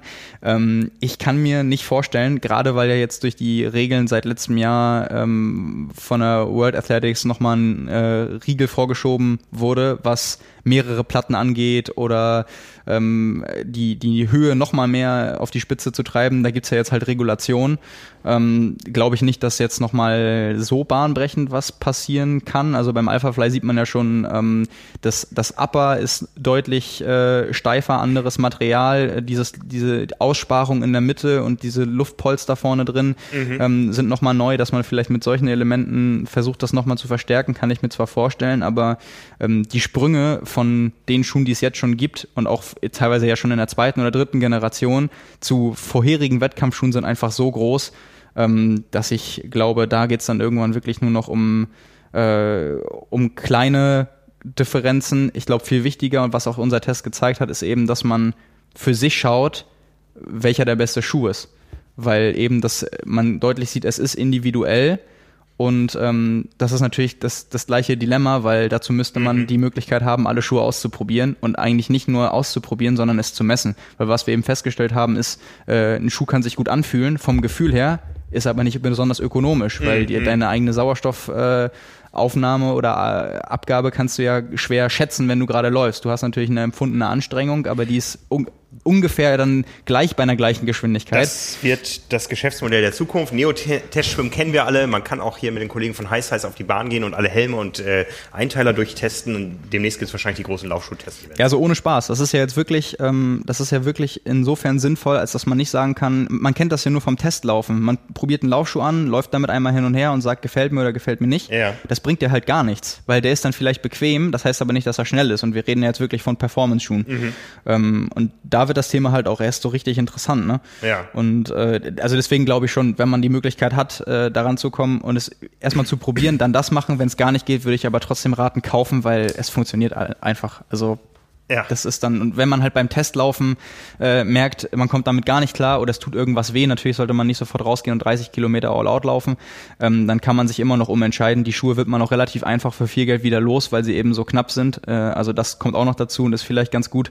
Ähm, allerdings, wenn man weiß, man will den Hauptwettkampf erst in einem Jahr damit machen, sollte man nicht zu viel damit laufen, weil das ist halt äh, das Schwierige an den Dingern, je nach Größe und Untergrund und äh, Gewicht halten sie halt auch nur 200 bis 300 Kilometer. Ja. Ja. Gut, werde ich dem Freund sagen. Mehr, gut. Ja, mehr dann und äh, in aller Ausführlichkeit. Wir überlegen uns nochmal wie und wann, ähm, dann demnächst ich in einem eigenen Podcast. freue mich sehr drauf. Ne? Zum Abschluss haben wir noch eine Einheit der Woche. Ähm, die kommt heute mal nicht von Simon, sondern von mir. Kleiner Disclaimer, ich bin Mitglied der Triabolos in Hamburg. Das ist also mein Verein. Ähm, ja, ähm, ich habe da den Startpass. Ich habe, glaube ich, war einmal bei einer Jahreshauptversammlung, habe sonst nie irgendwas davon wahrgenommen, habe auch nie meine, meine, ähm, mein Begrüßungspaket abgeholt und so. Äh, aber ich bin Mitglied in diesem Verein. Das ist nicht der Verein, der überall sein Logo auf die Straßen äh, sprüht und es ist auch nicht der Verein mit einem Totenkopf-Logo, sondern der Verein mit dem Triabolus-Logo, was links und rechts so ein Hörnchen hat, äh, weil da der Teufel drin steckt. Ähm, und ja, der erste Buchstabe ist eben dieses T mit diesem Ausleger dran. Und dieses T als Vereinslogo haben zwei Vereinskollegen nachgefahren.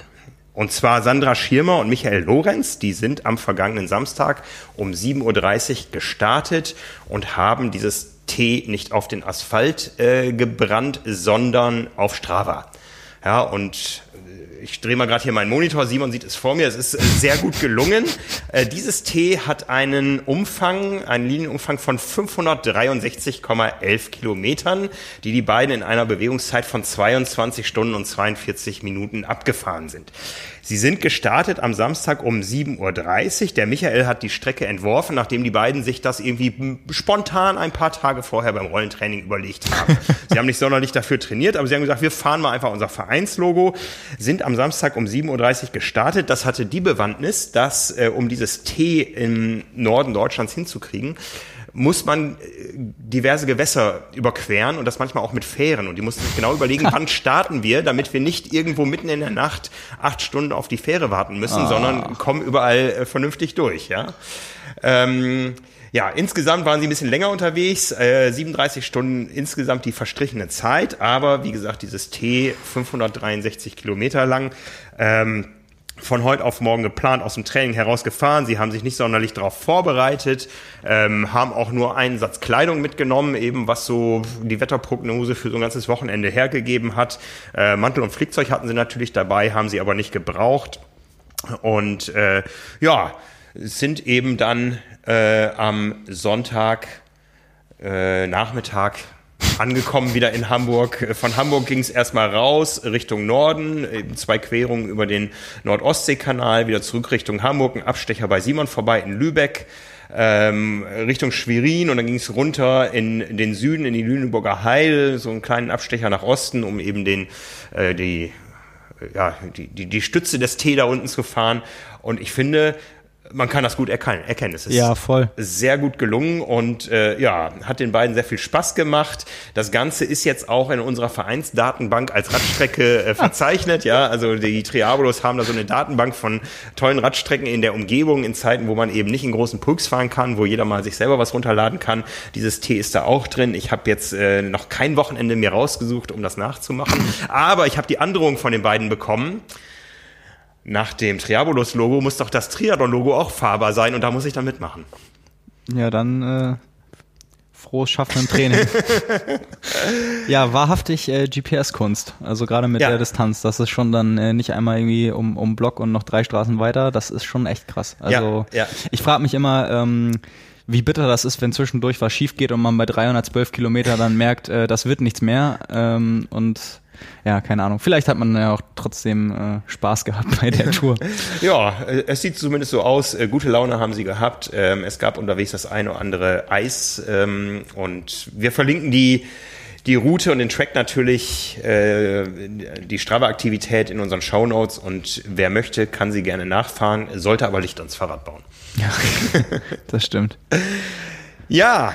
Ja, sehr schön. In diesem Sinne, bin ich gespannt. Ich weiß nicht, ob du die Einheit der letzten Woche mitbekommen hast mit diesem äh, massiven ähm, High Rocks Block in der Mitte. Nee. Ähm, da muss ich nochmal nachtragen. Die Einheit war erst nicht öffentlich. Äh, ähm, ist es inzwischen aber auf Strava, äh, dass wir das nochmal in die Show Notes der letzten Woche reinstellen.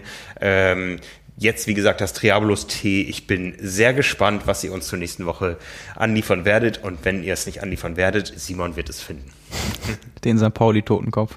Genau. Ja, also, das war's für diese Woche. Nächste Woche reden wir dann über die Erfahrung der Challenge Davos, nicht wir beiden, sondern die beiden Kollegen, die dann da waren. Und ähm, ja, bei allem, was jetzt ansteht, passt weiter auf euch auf. Äh, der eine oder andere hat jetzt ja tatsächlich die Aussicht, äh, in den nächsten Tagen oder Wochen noch einen Triathlon zu machen. Viel Spaß dabei, viel Erfolg und alles Gute.